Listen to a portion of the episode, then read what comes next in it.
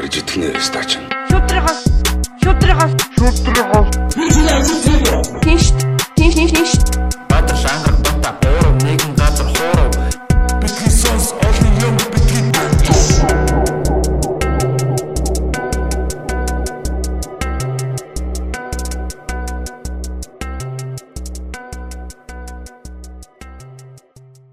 За бид нар сая ярилцлага төр зогсоогоод бас завсарлаа тий. Тий. Бас нэвтаршуулсан шүүс чиг л яриа болж байна тий. Явж гинөө. Тий. Явж байгаа. Хөөе наад нэг асуулт байна. За. Одоо ингээд та хамгийн энгийнээр би ингээд би сайн мэдэхгүй юу гэдгийг гадарлаад байгаа юм нэ. Хонгил гэж юу юм? Тэ. Одоо юу гэж яриад байгаа шүү дээ. Манан гэж яриад байгаа шүү дээ. Яг юу юм? Энэ яаж үүсдэг? Одоо ингээд 10 жилийн хөвгтөл зүгээр яг ерөөхдөө гадарлаад байгаа нэг юм бүлгэн мүлгэн юм шиг байна. Яг юу юм? Би тэр я- би яаж тэмцэх юм тэрнтэй? За за одоо ингээ нэгдүгээр наад дээр чи маш их нэг хүнээр төлөөлөж манайхаа хараад идэв. Зүгээр манан гэдэг хэллэг бол манитын зүгээс гарсан хэллэг л дээ. Ер нь ман баана гэдэг хоёр намыг нийлүүлсэн хэллэг юм. Гэхдээ энэ ямар учиртай гэвэл манайхан бас дутуу ман ан гэж хоёр нам гэж ойлгоод идэв. Яг одоо чинь анх одоо миний томьёолж исэн. Улс төрийн хэллэгэнд оруулж исэн томьёол бол Pepsi Cola, Coca-Cola-гоор нь жишээж оруулж исэн. Долларын эзэдийн хоёр компани ч гэдэг. Нэг нь Pepsi Cola, нэг нь Coca-Cola. Эзэн долларын эзэд байхгүй юу? Тэг хоорондоо өрсөлддөг юм шиг ингэж маркетингийн зал. Яг тэр шиг улс болгонд мөнгөний эзэд колони дэглэмээ байгуулахдаа тэнд нэм хоёр нам байгуулад мөн үү? Өрсөлд. Тэгээд хоёр намыг хооронд нь өрсөлдүүлж байгаа юм шиг болгочингуудаа нам нам дотор байж байгаа хүмүүсийг мөнгөөр залаад өөртөө эсвэлүүд аваа авчдаг байхгүй юу? Тэгэхээр манан гэж яг ойлголт бол юу юм гэхээр ман ан дотор байгаа харин мөнгө хүлэгчд үйлчилдэг бүлэглэлийн тухай ойлголт байхгүй юу? Манан гэдэг бол. Хэлбэл нэг нь арчсан нам нь арчсан намын нь Coca-Cola гэвэл ман нам нь Cola. Тэгээ хоёулаа аль аль нь долларын эзэдийн төлөө үйлчилдэг. Хэлбэл Монголд байж байгаа долларын эзэдийн намыг л нам нам дотор үлдсэн ба долларын эзэдийн хамжлага зарцснарыг л манан гэж нэрлэдэг байгаа. Тийм ойлголт. Хонгил гэж За хонгил гэдэг бол яг хөө зүгээр энэ манай хэвдэж байгаа гарч ирсэн. хуйг муугийн хүн аднаас гарсны хонгил гэхээр одоо ерөнхийдөө нэг юм харанхуу нэг юм орох гэдэг. харанхуу нэг юм хэлээд байгаа гэх нэг тийм. бол цаашаага нэг хаашаа. тийм хонгил Тий, тий. Тэгэхээр яг энэ хэллэг хязаа гарсан гэхээр нэлбэг дөрж үед яг нөгөө энэ хүү даргаыг барьж хийгээл ял тулгаж хийгээл дараа нь араас нь залгуулаад алтан хуйгийг огцруулаад алтан хуйгийг гаргаж ирсэн хэллэг штэ энэ бол. Миний санаж байгаагаар бол анх. Тийм, шодрог усын хонгил. Шодрог усын хонгил гэж. Тий. Тэгэхээр энэ бол юу юм гэхээр зүгээр нэг өсний нэг одоо дарангуулагч юм уу эсвэл маш их айдтай гаж донтой хүн олгот олдсон эрх мэдлэрээ тий эсвэл хууль бус олж авсан эрх мэдлэрээ бусдыгаа хэлмэгдүүлж хэлмэгдүүлж байгаа тухай ойлголт байхгүй хонгил гэдэг. Хэрэг үүсгээл Тийм. А тэгвэл тэрэндээ нөгөө төрийн бүтцүүдэд бүлгэл болгож зохион байгуулад тэгээ тэгээ бусдыгаа одоо Компани эзэмшиж тэгж яах гэсэн үг байхгүй юу? яг шодрог одоо нэг хуулийн дагуу энэ төр бол биш биш гэсэн. Одоо ингэсэн үгэнтэй жишээ нь энэ бол дахиад яг үзэхээр хонгод үүсэх буюу ийм нэг хүний тэ дарангуул маягийн эсвэл нэг хүний дураараа авирлах юм юунаас олж үүсчихээр 92-ны үндсэн хуулинд л байд. Өөрөөр нөгөө Монтескигийн зарчим хэрэгжээгүйгээс Аа. одоо Монгол улс шинэ манайхаа одоо ингээд их мардсан шүү дээ. Одоо 20 онд ингээд сая их хурлын сонгуул боллоо. Тэгмүү жилийн дараа ерөнхийлөгчийн сонгуул болно. Тийм. Хүмүүс нэг юм анзаардаггүй. Үндсэн хуулинд ийм зарт үед 92 онд батлахтаа. Тэгээ бид нар 92 онд үндсэн хууль баталж байгаа ардын хурлын депутатууд байхгүй юу? Тэнгуута улсын их хурлд олон хусан нам эвсэл засгийн газар байгуулж ерөнхий сайднаа томилноо л гэсэн баг. Өгүүлбэр. Тэгвэл бид дөрөв ялчиж байгаа байхгүй юу? За Батүлэг ерөнхий сайд. Тэгвэл дараагийн залт нь болохоор Монгол улсын ерөнхий сайдын нэрийг улсын хурлын чуулганы танхимд Монгол улсын ерөнхийлөгч оруулж ирж уншина гэсэн залт баг. Яаж байгаа? Гэхдээ сонс тийм залт байгаа байхгүй юу? Тэнгуут нь тэр ерөнхийлөгч нь дараа жил сонгогдохоор байгаа байхгүй юу? Тэгэхээр чи нэг жил ингээд гацсан. Үгүй гаан тийм байгаа сте. Тэгэхээр ингэж л гажигтай хийсэн чинь төлөөсийг үзээд байгаа. Мөн монголчууд.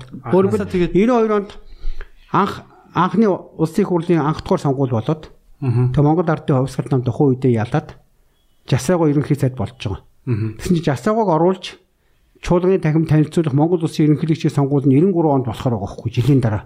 Гэхдээ бид дөрөв тийм л хууль батсан байгаа хөөхгүй тухайн үедээ сууж агаад. Яагаад тэгж бодсон? Яг тэр тооцоолж үзег юм уу? Гүг хан тэг би Яаж хэлээд шүү дээ. батсан? Тэнгуутаа ерөнхийлөгч биш. Тухайн үед ардын хурлын дарга байсан Понсалмагийн очрууд жасаг жасаагаа нэрийг оруулаад уншицсан байгаа. Хөт чи анхнаас нь үндсэн хуулиар зөрчил эхэлсэн байгаа хөөхгүй. Ерөнхийлөгчээр сонгогдоогүй хүн ардын хурлын дарга гэдэг өөр албан тушаалтай хүнд уншицсан байгаа хөөхгүй. Ингээл гажиг эхэлж байгаа. За эндээс дараа нь бас нэг юм байна. Дараа нь нэг юм байна. Жишээ нь их хурлын сонгуулийн дараа жид нь одоо ерөнхийлөгч шүү дээ. Энэ яг юу хийдэг, ямар их мэдлэгтэй хийн ингээд. Яагаад бүх ард түмнээ ингээд нэг талцуулж талцуулж бүх ард түмэн сонгогдоод байгаа. Ингээ харахад энэ гүйц заслын тэргүүн биш. Яг одоо байгаа үндсэн хуулиар бол дээч үгүй ерөнхий шүүгчийг томилдог хүнийг л ерөнхийлөгч гэдэг нэрээр сонгоод байгаа байхгүй юу? Яа. Мөн үү? За тэгэнгუут нь тэгэл энийг чи ингээд үе үеийн ерөнхийлөгч нар сонгогчод би ард түмнээс сонгогдсон юмсан гэж хэлээд үндсэн хуулинд өөрт нь олгодоогүй эрхийг янз янзын хууль санаачиж барьсаар байгаа 60-аад хуулиар өөртөө баах эрх авцсан байт. За тэрий чи хамгийн их бужигнуулж хэрэгжүүлсэн муугуудэлж дураараа аашиж ашигласан үн нэлбэгдэрж байхгүй юу. Тэг тэндээс ч юм болж хонгол гэдэг ойлголт чинь гарч ирж байгаа. Мөн үү? дураараа аашилж тий. Одоо өөр өөрөө хуулийн төсөллөө өргөө барьчин. Тэгээ хууль таачдах аа ингэж хараа. Үндсэн Улсын хурлд үндсэн хуулинд ийм үг байгаа. Хууль тогтоох эрх мэдэл зөвхөн улсын их хурлд хадгалагдана гэсэн үг үлбэр байгаа. А за зөвхөн хууль батлна гэсэн үг. Тэгсэн мөртөө хууль санаач эрхийг болохоор гурван субъектэд өгсөн байт. Их хурлын гишүүд, засгийн газар, ерөнхий сайд биш, засгийн газар. Засгийн газар. Тэгээ Монгол улсын ерөнхийлөгч гэдэг. Аа. Гэхдээ Монгол улсын ерөнхийлөгч жишээ нь хууль санаачлах эрх өгөх ямар хэрэг байсан? Дахиад эрх мэдэл булаацалтад эхэлчихэж байгаа байхгүй юу? тийм шүү дээ. Тийм байгаа. Түүний Монтескогоор бол батлагдсан хуулийг хэрэгжүүлэх засгийн тэргүүн байхад болно шүү дээ. Уган бол. Монтескогоор. Өөр ажил шүү дээ тий. Тий, ушаад өөр. Өөрөөр хууль тогтоох эрх мэдлийг зөвхөн хууль тогтоох эрх мэдэл авна гэж ард түмнээс сонгогдсон үнд хийх ёстой болохоос биш. Мөн үү? Гэх мэт ингээд манайхын чинь нөгөө яг энэ Монтескогийн албаар зөрүүлээд нөгөө ард түмэнд байх ёстой арчлалын чинь суур зарчим болсон. Хууль тогтоохоо өөртөө шууд сонгох, гүйц засаглалаа шууд сонгох, шүүхөө шууд сонгох тэр зарчим алдагдчихаар. Мөн үү? Хууль то- тогтоох эрх мэдэл нь ерөнхийлөгчтөөч байж байдаг. Дараа нь аль аль нь нийлж байгаад хоорондоо хуйлж байгаа шүү шүүгч нар томилчдөг.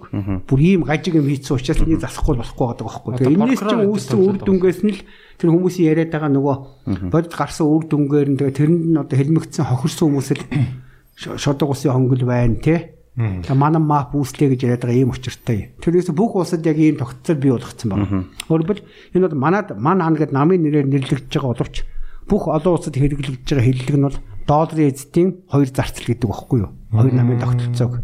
Долларын эзэдийн хоёр зарцал гэдэг. Deep state мэт бол. Deep state-ийн хоёр зарцал байхгүй юу? Нэг дахиад нэг асуулт байна. Аа зориг асан. Ерхий сайдны суудалд бүр яг суух сууж исэн байл шүү дээ. Суух гэж исэн. Тэгээ яг гарчаад яг ямар бодлого хэрэгжүүлнэ гэж исэн юм. Таны анзаарснаа.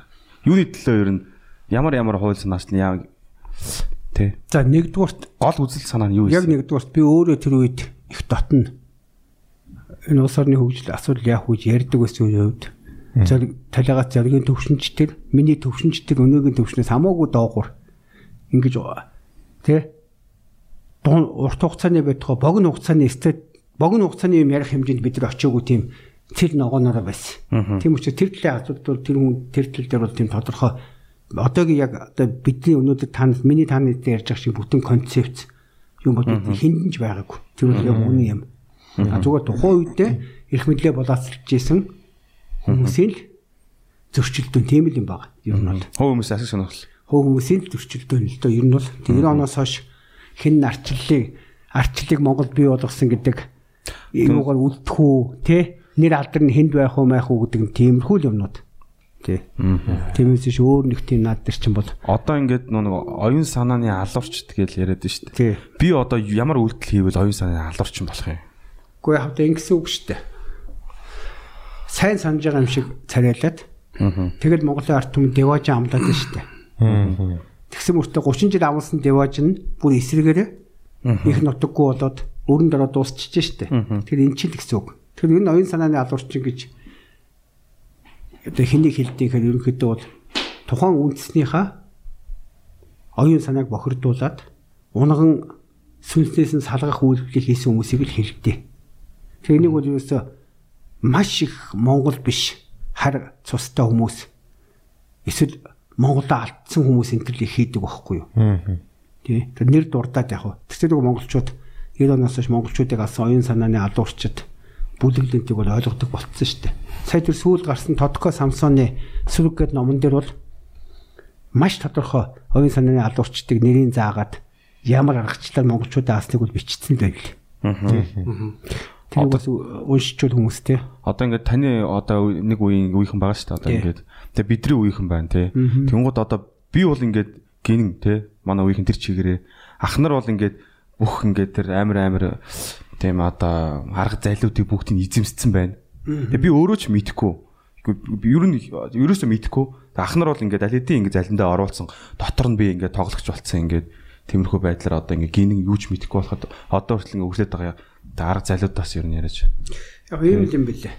Дарга залмал гэхээсээ илүү зүгээр буруу буруу үнэмшил. Үн итгэх ёсгүйд итгэсэн, үнэмших ёсгүйд үнэмссэн, тэ? Гордох ёсгүй хүнээс юм гордсон ч үт юм уу? Тэр л алдаа юм бэлээ. Одоо жишээлжвэл ингээд би та нарт 90 онд таадаг төрөөг байхад танаас бол би байшин барьсан байхгүй юу? Тэг буруу байшин барьсан. Тэг тэрэн дотор л та нар зовоод яваад байгаа байхгүй юу?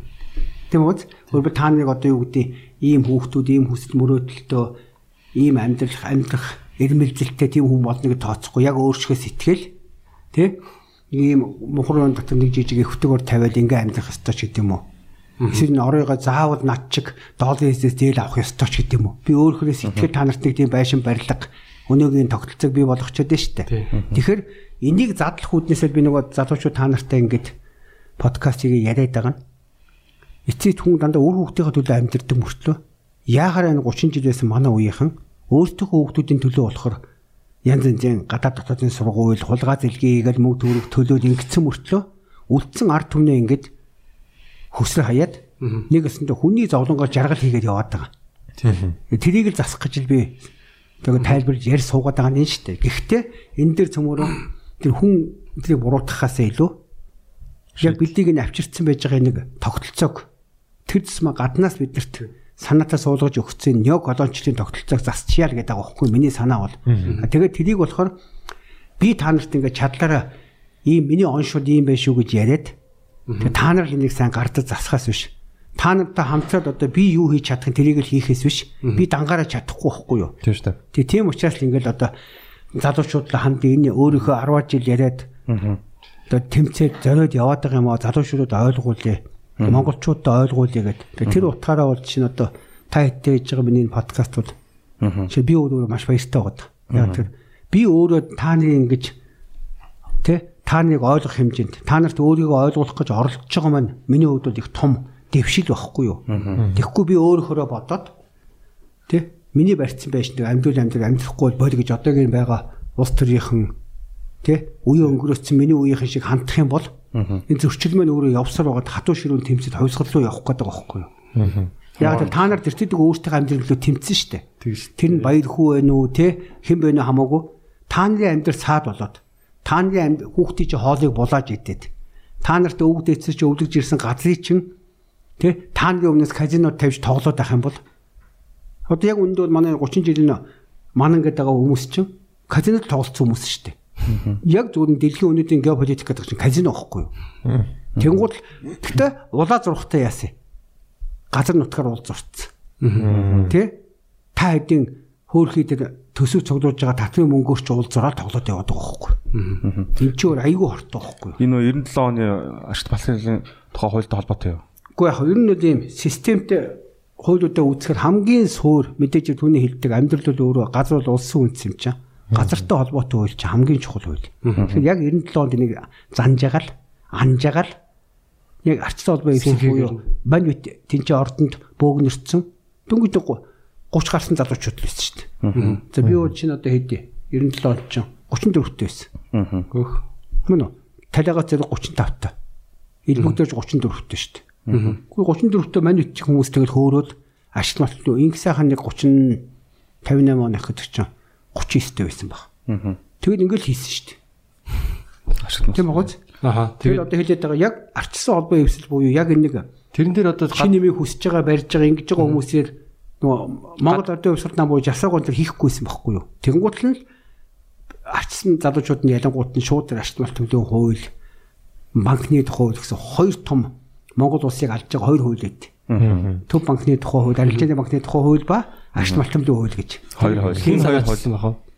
Гэхдээ валютын инх сайхан хийсэн юм чи. Инх сайхан ерөнхий сайд намын дарга багт. Инх сайхан засгийн газрын тэргүү оруулж батлуулсан юм чи. Тэгэхээр инх сайхны гардаж хийсэн хоёр том юм багхгүй юу? Зөвхөн захиалгатайг өгсөн байсан. Уу, Цаанаас одоо манай бүх гол энэ хуулиуд чинь дандаа цаанаас нь өгдөг юм чи. Валютын сан өгдөг багхгүй. Олон улсын валютын сан гэж дааны жоохон ярил. Олон улсын валютын сан гэж одоо их гоё нэртэй. Яг International Monetary Fund гэж байгаа шүү дээ. Олон улсын мөнгөний сан гэж. Холбооны нөөцийн сан гэдэгтэй сан шүү дээ, тийм? Мөнгөний эзэдийн сан багхгүй юу? Одоо бол Federal Reserve буюу холбооны нөөцийн сан гэдэг Америкт байж байгаа бүх Америк ард түмний нөөцөөр баталгаажсан маягийн Америк засгийн газрын банк шиг залилдж анх их хэсэнтэй адилхан олон улсын валютын сан гэдэг нэр нь бол бүх олон улсын хөрөнгө мөнгөөр баталгаажсан тэдний сайн сайхны төлөө үйлчилдэг үйлчлэхний байгууллага юм шиг тийм л залил болохоос биш яг бодитод бол долларын эзэдийн байгуулсан Ашигын байгууллага. хамгийн том хувьцааг нь тий Америкийн засгийн газар эзэмшдэг. Америкийн засгийн газар нь өөрөө Federal Reserve-ийн мэдлэлд байдаг. Тэгээд тэнд шийдвэр Америкийнхаар буюу долларын эзэхээр гардаг. Охин компани маань юу? Энд тэнд очиж доллар хэвлэх эрхийг нээж өгч а хэвсэн долларын өндөр хүүтэ өгч араас нь хяндаг юм л санхүүгийн харгас цагдаагийн бүтцэл واخгүй юу. Тэг яг энэ ч юм бол одоо зүгээр хэлдэг штэ. International Monetary Fund гэдэг нь International Murdering Fund гэж. Олон улсын халуурчдын сан гэдэг багхгүй. Яг үнэхээр олон улсын валютын сан байгуулагдсанаас хойш ажилласан бүх улсуудад ампууруулсан бит. Тэгэхээр одоо бид нар мөнгөний талаар ямар нэг бодлого хэрэгжүүлэх юм бол олон улсын валютын сантай шууд дайсагналцах маяг руу орно гэсэн үг. Шууд дайсагналцсан шүү дээ. Шууд асуудалд орно гэсэн үг шүү дээ. Тэгэхээр бид нар яг одоо монголчууд нийт ер нь хичнээн төгөний одоо өртөө эдничний одоо сая долларын ч юм уу. Гэхдээ одоо манайх байна шүү дээ. Нийт нийт өр хэд ер нь. Гэхдээ юм байхгүй нэг чигээр. Тоол өр нь хүүн яваад байгаа учраас 30 гэж хэлж штэ. Өнөөдөр бид 30 гэж ярьлаа. Сарын дараа 30.1 хэд болчих штэ хүүн гүгээд. Жилийн дараа 32 болчих واخгүй жишээ нь. Мөн үү? Тэр нь бол зүгээр ингээл биднээс үл хамааран тоолуур тавьчих эргэлдээд байгаа байхгүй юу? Хүн мөн үү? За тэгэхээр нэгдүгээрт нь юм байна. За 30 гэд ярьчих л дамаагүй. Тэнгүүд 30 тэрбум долларыг бид нар 1000 төгрөг багтан зээлсэн байсан бол мөн үү? Одоо 2900. Тий, одоо 3000 болчихоч яах вэ? Мөн үү? Тэр чинь дахиад бүр гарахгүй байгаа зөрнөөс эдгээр шин 30 тэрбум зээл авчаад долларын тогтвортой байгаад 1000 байгаад байх юм бол бид нар төлчих чадахгүй байхгүй юу? Гэтэл долларын ханшин чангараа төгрөг нь унаад ахаар бид нар төлж чадахгүй. А тэгээд тэр зөрөө ханшийн алдагдлаа шүү дээ. 1000 байж байгаа 2000 болсон 1000 төгрөгийн зөрөөг нь дулаан цахилгааны үнийн өсөлтөөс бид нар төлж байгаа байхгүй юу? Бензиний үнийн өсөлт, дулааны өсөлт гэдэг байгаа чинь дандаа энэ гадаад үр төлөхийн тулд татвар нэмээд хүү нэмээд орж ирж байгаа үнийн өсөлтүүд байхгүй юу? Олон улсын Өөрөөр долларын эзэдийн бид нар тавиад байгаа. Ер нь нэг юм ойлгочих. Альва нэг банкны зээлийн хүү гэдэг бол зээлийн хүү гэж худлаа нэрлэдэг болохоос биш. Бүгдэд нь хавтаруул тавьж мүлжиж байгаа татвар байхгүй да. Татвар. Одоо үгүй банк 10% татвартай гэж хүмүүс болсон шүү дээ. Энэ мөр татвар төлөөд ахтай яа тий. Тэгвэл банкны зээлийн хүү 10 гэчээр хүмүүс хурагдаад байхгүй юу? Ойлгож байна тий. Татварыг бол жишээ нь хүн олсон орлого ашигла төлдөг гэдэг бол нэгдсэн стандарт жишээ учраас хүмүүс Гэхдээ би орлого ашиг олоогүй юм чи татвар төлөхгүй гэж болно шүү дээ. Гэтэл зээлийн хүү гэж хүмүүс хурагдаад тэг хавтгаадаа татвар төлөөд байгаа байхгүй мөнгө хөвлөж байгаа эзэнтэд.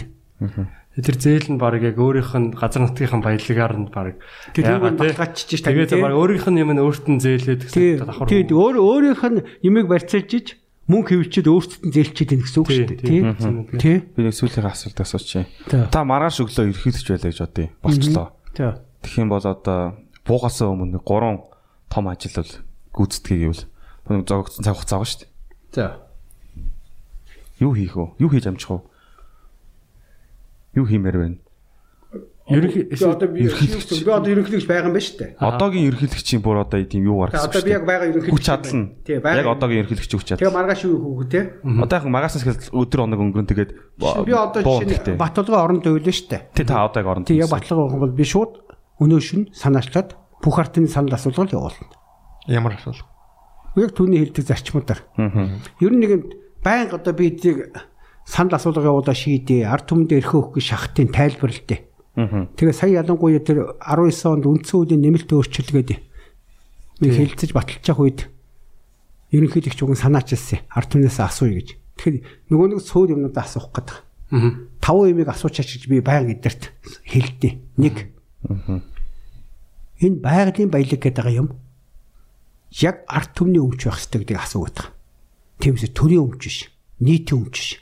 Яг арт түмний дундын юм уу хамтын өмч хэрэгтэй. Яг тэр нь бол хүний гараар бүтээгдээгүй. Аль нэг үе бүтээгээгүй. Энэ бол байгалийн тогтцсон. Өвөг дээдс минь халуун айн бүлээн цусаар бидэрт өвдүүлж үлдсэн оршихуун үндэс учраас энийг асуу гэдэг арт түмнээсээ. Тэгээд цаашдаа оюу толгоо орд өнөө таван толгоо байна уу нэг жижигхэн карьерч байсан. Заавал арт түмнээс асууж шийдэж их гэдэг. Тэгж үндсэн үедээ төгжиж өгөх гэдэг байхгүй юу? Тэгэхээр нэгдүгээрт а- байгалийн баялаг арт түмний дундын юм уу хамтын өмч юм байх юм уу? Эсвэл төрийн өмч юм уу нийтийн өмч юм уу гэдэг томьёолоо асуу. Нэг. Хоёрдугаарт энэ их хурлыг хоёр танхимтай байх юм уу нэг танхимтай байх юм уу асуу. Гуравдугаарт ард түмнээс шууд сонгогдсон ерөнхийдийг засгаад хоргоолох үгүй юу асуу. Эсвэл одоогийн байгаа энэ их хурлд олон хулсан намын дарганд ерөнхий сайд байдаг. Засгаад хоргоолдог энийг үлдээх юм уу? Дөрөвдүгээрт нь бүх шатны шүүгчдийг ард түмнээс сонгох уу? Эсвэл одоо энэ байдлаар томилдгоор нь үлдээх үү гэдгийг асуу. Мөн үү? А тавдугаарт нь мөн санхүү татврын тогтолцоог тусгай тогтносон улсын хэмжээнд явуулах уу? Одоогийн байж байгаа колони дэглэмээр явуулах уу? Асуух гэх. Тийм үү? Тэгэхээр би одоо ерөнхийдөө жоох юм бол энэ тавыг ард түмнээс асууя гэд хуулиа санаачлаад тэгээ их хурл зөвшөөрөхгүй байх юм бол ард түмнээ уриалаад их хурлыг огцсон эргэл тэмцэн. Яг тэгэхээр ард түмэн шийдсэн тохиолдолд түүхэнд зөвөр үлдэнэ.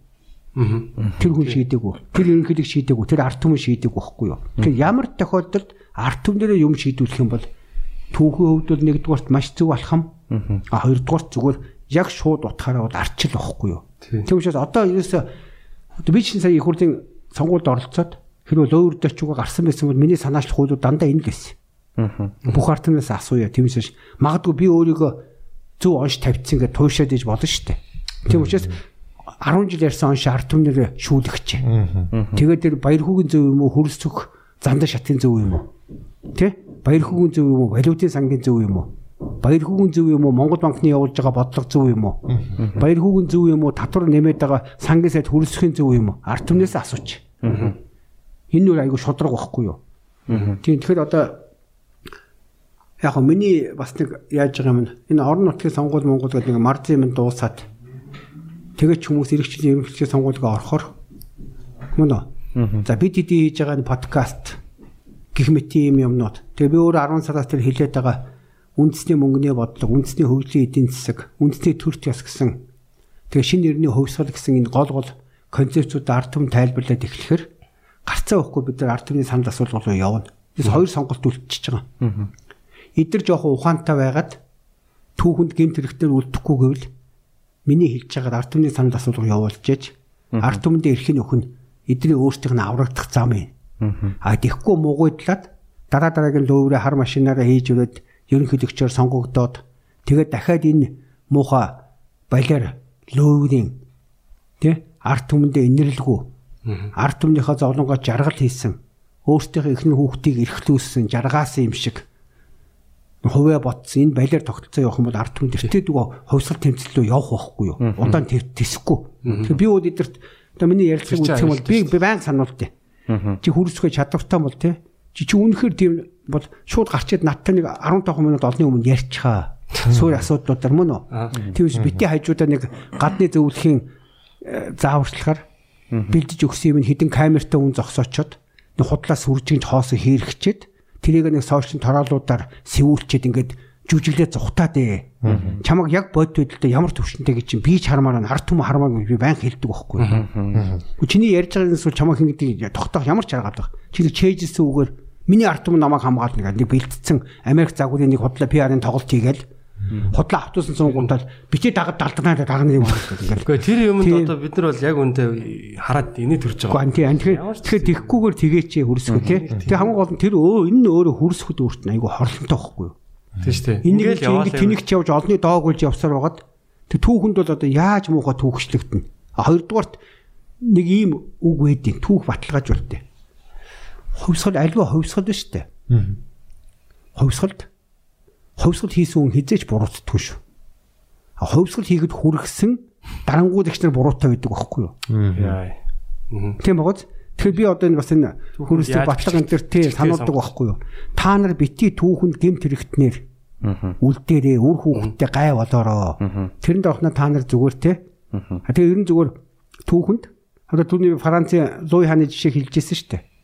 Луи ханаас сууж Европт бүтэн том арчил хувьсгал бий болсон байхгүй юу? Мөн үү? Тэгэхээр бити Монгол ч гэсэн магадгүй эдгээр хит ингээд ивэл өөртөө өгж үргэтэл арт түмэнд ирсэдэг үеийн үед дарангууд их ч юм уу төр устдаг болохоос арт түмэн дандаа байдаг байхгүй да. Энийг хатуу ойлгох хэрэгтэй. Арт түмэн бол мөнх. Альва нэг хаан, альва нэг төр бол төр зураг байдаг байхгүй юу. Тэгэхээр одоо энэ манан дэглэмгээд байгаа хамгийн сүүлийн тамгыг атгаж яваа хөрс цөх батлагын энэ нэг хослолч гисэн тий тун утахгүй шүү дээ. Их сайндаа хуулиар одоо дахиад хөрс цөхч 24 он. Тий. Тий.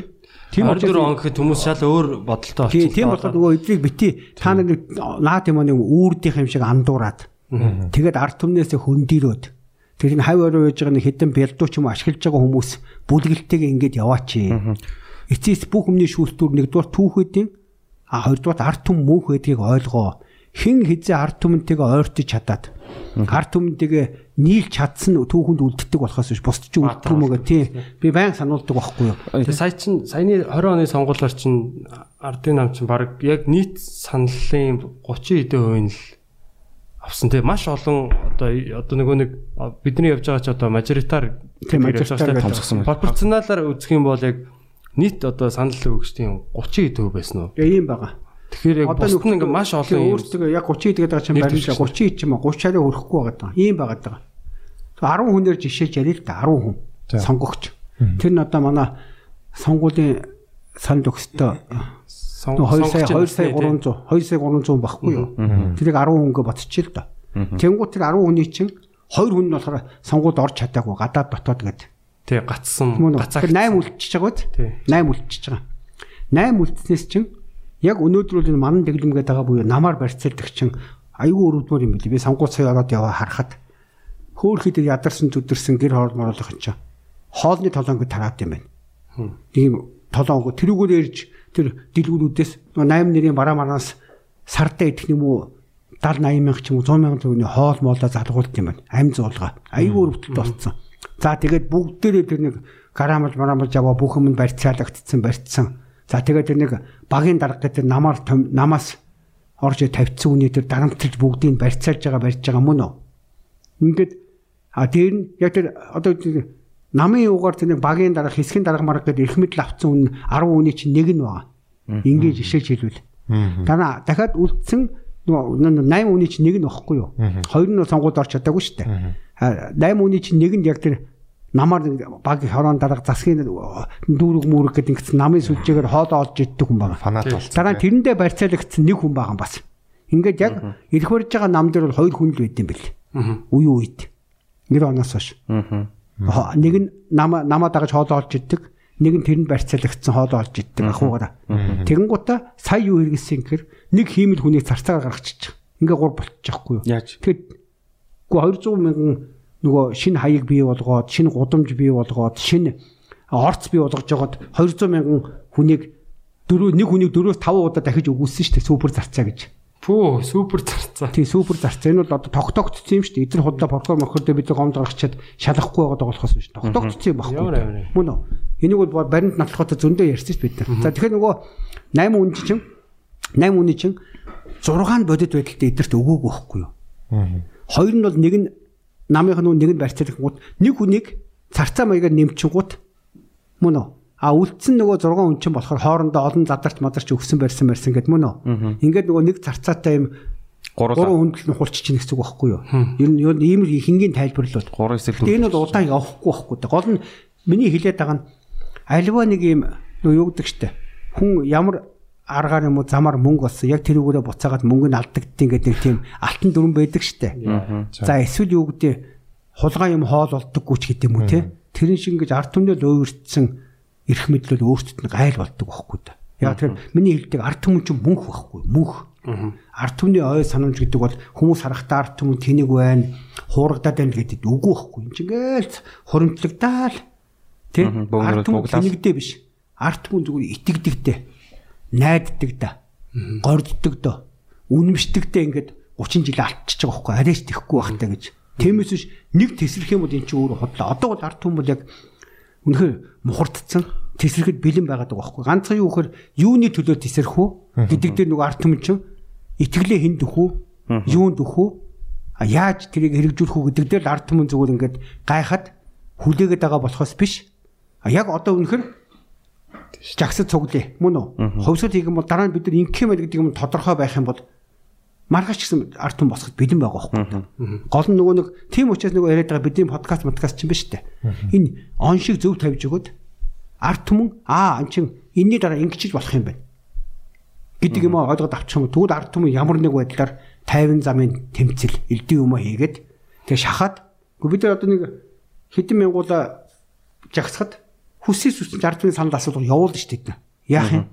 А ганц нь тэр ард түмний санал асуулга явуул гэдэг юм дээр бүгд нөгөө нэгдсэн юмд хүрч чадахгүй ард түмэн маань дундаа ингээд ойлголт нь жигдэрч нөгөө түүний хэлдэг нөгөө бид анх ярьжсэн нийгэм буюу нийхэм бол чадахгүй байгаад л байгаа байхгүй юу. Тэгээ тэрний төлөө одоо ингээд би шин та хэдийг ингээд олон подкаст хийгээд маш олон сайхан сайхан хүмүүстэй ярилцаар түүхчэд судлаачид одоо Акимгоо Үлзэбаатар гэл ингээд хийсэн ба штэ. Ингээд байгаа чинь өөрөө эн чинь нөгөө ингээд яг шууд ингээд нөгөө юм үйлдэл шиг маа энийг өглөө оронд нь тэд боллоо гэдэг биш үйлдэл биш. Эн чинь нөгөө нийгмийн оюун санааны юм учраас үр дүн маргааш гарч болно 5 жилиндээс гарч болох байхгүй юу? Тийм. бид нар тийм бид нар хэдий ч нэ их маш зөв оншиг тавиал олон үнийг зөв сэлэж чадах юм бол энэ хугацаа найшлах байхгүй юу? Одоо нэг гадны нөлөө ба штэ. Жишээл одоо хят гэдэг улс байна, Орсгийн улс байна. Манай одоо улсын хурал лоббидох Тиймэрхүү та юу анзаарч ирсэн үү нурт хугацаанд? Гэхдээ лоб идэх шууд дээрлэх гэж байгаа. Сая хитэн элчин сайдын тэр мөнгө одоо ямар хүчтэй мөнгө гэж бодож та. За. Элчин сайдын бид өөрөөс авах шаардлагагүй. Гү тий харин тий. Гү эн чи юу лоб идэх гэж шууд бүр энд захир сууж байгаа амбан захирагч чиг дээрлэх гэж байгаа юм. Тэр юу мөнгө вэ? Гэхдээ тэр энэ мөнгө нь бүүмдээ бүүмд одоо шал худлаа бичээд босцгол болсон ч гэдэг зүгээр хөнгөлтөө зээл юм байл шүү дээ. Оо тийм үү? Тий. Тэгэхээр нэг юмыг ойлго. Бас дахиад зээл. Яг одоо яг тийм баг. Нэг юмыг ойлго. Ийм гурван төрлийн юм бид шүү. Санхүүгийн зал. Буцалтгүй тусламж, хөнгөлтөө зээл, зээл гэсэн гурван юм байдэ. За гурлаа ямар зээл байдэн. За би долларын за. Би буцалтгүй тусламжийг юунд өгдөг гэхээр цаашид миний долларыг зээлэх нийгмийн эдийн засгийн дэд үтцийг бий болгохын тулд боцлууд тусламж өгдөг байхгүй юу? Өөр өөрөөхөө тэнд очиж нөгөө суурэ тавихын тулд боцлууд тусламж өгöd өөрөөр би өөрөөсөө олон хамааралтай би Батүлгийн газар дээр эзэн суухын тулд боцлууд тусламжаар эхлээд би суурэ цутгах чинь гэсэн үг байхгүй юу? За цахилгаан станц барьж өгöd. Тий, тий одоо тэрэн шиг гэсэн үг дээ боцлууд тусна. Тэгэхээр цахилгаан станц боцлууд тусламжинд орохгүй. Цахилгаан станц хөнгөлтөө зээлэнд ордё. Арай зайлны ор. Тэгэхээр Боцлог тусламж гэдэг бол би өөрийнхөө колон болгохын тулд очиж өөрийнхөө суурийг тавих үйлдэлийг боцлог тусламж гэж хэлдэг. Хар тамхины 8 чинь нэг эхний үйлдэл эхлээд үнгүй тамхи өгдөгтэй адилхан процесс эхний нүүдэл юм тийм. Яг зөв айгуугаа томьёолоо. За хоёрдугаар хөнгөлтөө зэрэгдэн юу юм гэхээр мөн үү? Дараа нь тавьсан суурэ өргөжүүлээд өөрийнхөө овоохог барьж авахын тулд дээр нь өөрийнхөө компанийг дэмжиж хийдэг үйлдэл багхгүй юу? Өөрөөр хэлбэл одоо Монгол улсад хийж байгаа хөнгөлтөө зээлэр энтхэг улсын хөнгөлтөө зээлэр дорн говийн нефтийн үйлдвэр барина гэлж штэ. Энтхийн компани орж ирж байна. Энтхийн компани юм уу? Энтхийн компанитай компани захирдаг англо-саксон компанид орж ирнэ гэсэн үг. Мөн үү? Тэгээд нийт мөнгөнийхөө буцалтгүй тусламж тэр бол үнийн дүнгийн хүн хардггүй. Би буцалтгүй тусламж гээд өөрийнхөө юмыг тавихтаа гудамжнаас ингээд мянган төгрөгөөр авах байсан усыг би сая төгрөгөөр үнсэн ч гэсэн чи тоохгүй байхгүй. Чи тэртэргүй чи төлөхгүй юм чи ингээд зайлн тэрэндээ. Тэгэхээр энэ чинь бүр гоё зайл. Би ангарахын үйлдвэрлсэн мянган төгрөгийн усыг мянган төгрөгийн зарагддаг усыг Батүлэг гэдэг улсад аваачаад сая төгрөгөөр үнэлээд боцоод тусамж гэдэг өөрийнхөө суурийг тавьчихж байгаа байхгүй юу. Тэгэхээр би давхар хожиж байгаа. Нэгдүгээр би Батүлгийг колоничлох суурийг тавина. Хоёрдугаар би ангарахад дахиад ажлын байртаа болгоод цалин өгчөж байгаа байхгүй юу. Орлоготой өөрийнхөө компаниг. Мөн үү. За дараагийн хөнгөлтөө зээл гэдэг нь бол ангарахын компаниар дамжуулаад мянгахыг саяар үнэлэхгүй. Мөн мянган төгрөгийн нэмийг нэг ойролцоогоор За нэг харахад бол нэг 5-аас 20 дахин өсгөж ангаргаар хийлгсэн байт өөрийнхөө компаниар. За одоо шинэ юу гэдэг ТЭЦ 3 дээр аа технологийн шинжилгээд 300 сая доллар Японы 30 жилийн зээлгээ хийлээ штэ 40 ч гэдэм үү.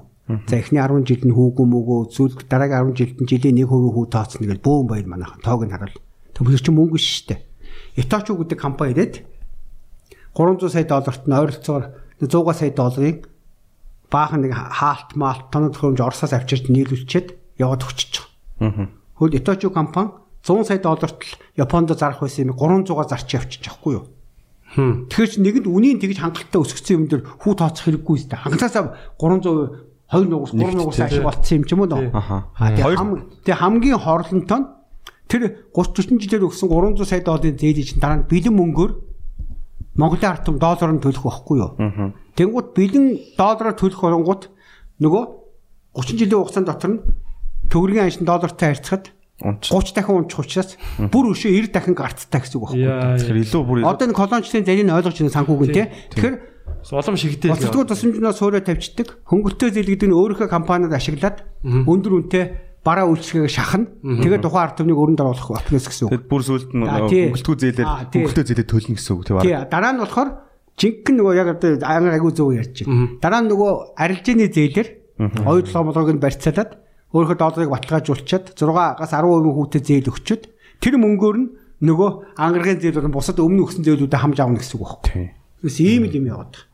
Хүн хүн хүн дээрээс ашиг биш. Нөгөө долларын уналтын Бэлэн дээрээс гол биш ашиг аваад дээ. Бэлэн мөнгөийг бол зөвхөн урд нь өгсөн зээлээ төлөвлөхийн тулд өгдөг байхгүй юу? Валютын сангийн хөтөлбөрүүд бол дандаа нөгөө өмнө өгсөн зээлүүдэд буцаад төлөвлөхийн тулд хэрэгжүүлж байгаа хөтөлбөрүүд шүү дээ.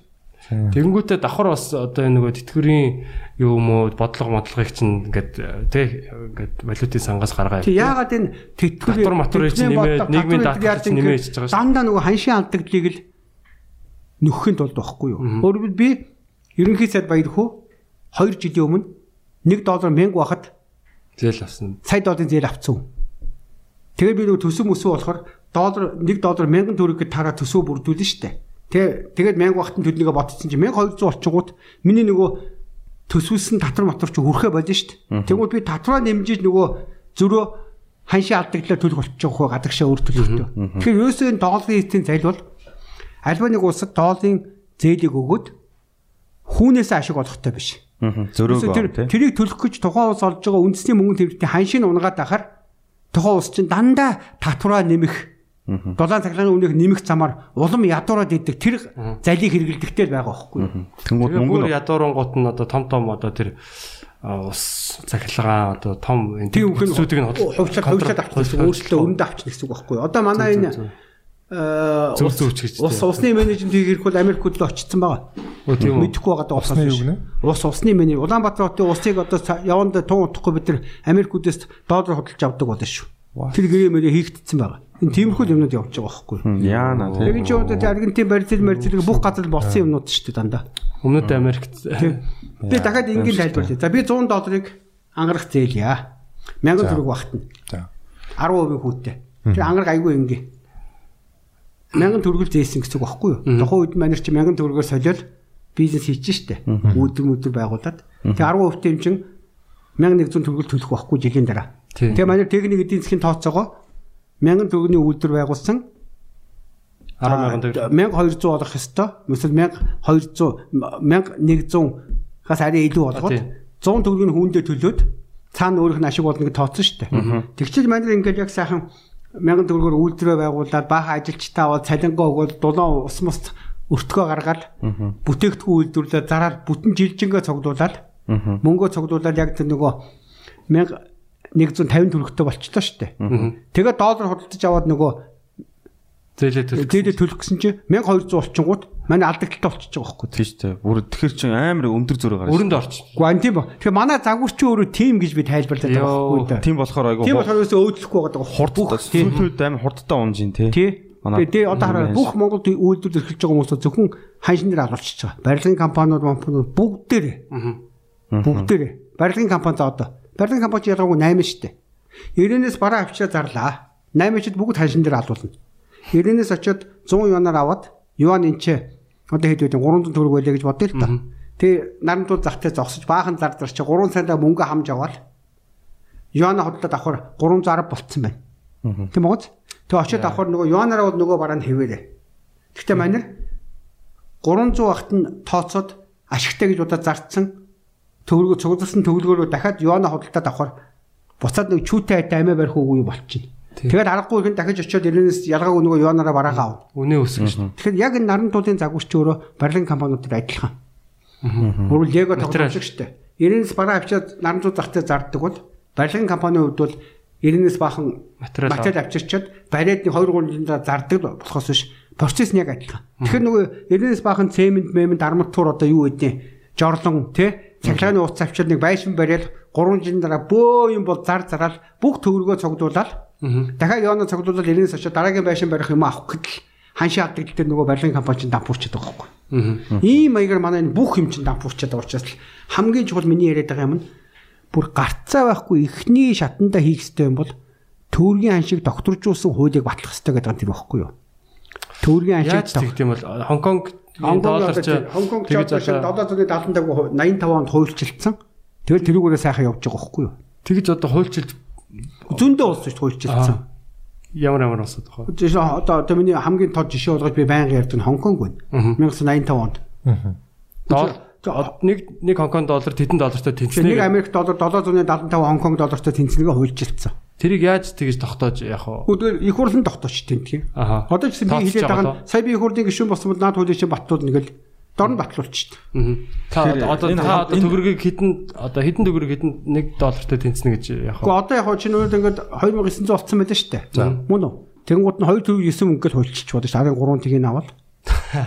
Үнийг чинь бүртгэлийн асуудал юм. чи. Ямар ялгаа вэ? Одоо 1 доллар 2900 гэж бичих 1 доллар 2 төгрөг 90 мөнгө гэж бичих адилхан ш таны 3 төгрөг бүр амарч тоолонтоо бичихгүй.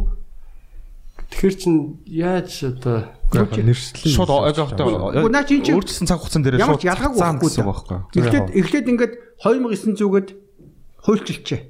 Тэнгуутаа 2900 төгрөг нь шинэ хэвлэж байгаа мөнгөний 2 төгрөг 90 мөнгөтэй тэнцтэйгээр бодоо авахгүй. Өөрчилж байгаа. Жишг гэдэг байгаа чинь байхгүй да. Одоогийн Ойлгож байна уу? ханьшвал яг Нэг бүх улсууд эзэжтэй. Тэд мөнгө гэдэг байж байгаа Польш, хасцсан шиг л болж байгаа байхгүй? Польш, Чех, Герман. Унгар, Орос бүгд хийсэн Герман энэ хийсэн. Адилхан байхгүй. Өөрөөр хэл одоо юу гэдэг Чи нэг 2900 төгрөг өгөөл 1 долларгаар тооцоо хийдэг гэсэн бол мөн үү? 20 мянгатын дэвсгэрч чи өөрөө арын 3 тэг наалга болчихоор хэд болох вэ? 20 төгрөг л болчих шүү дээ. Айгу амар واخгүй юу?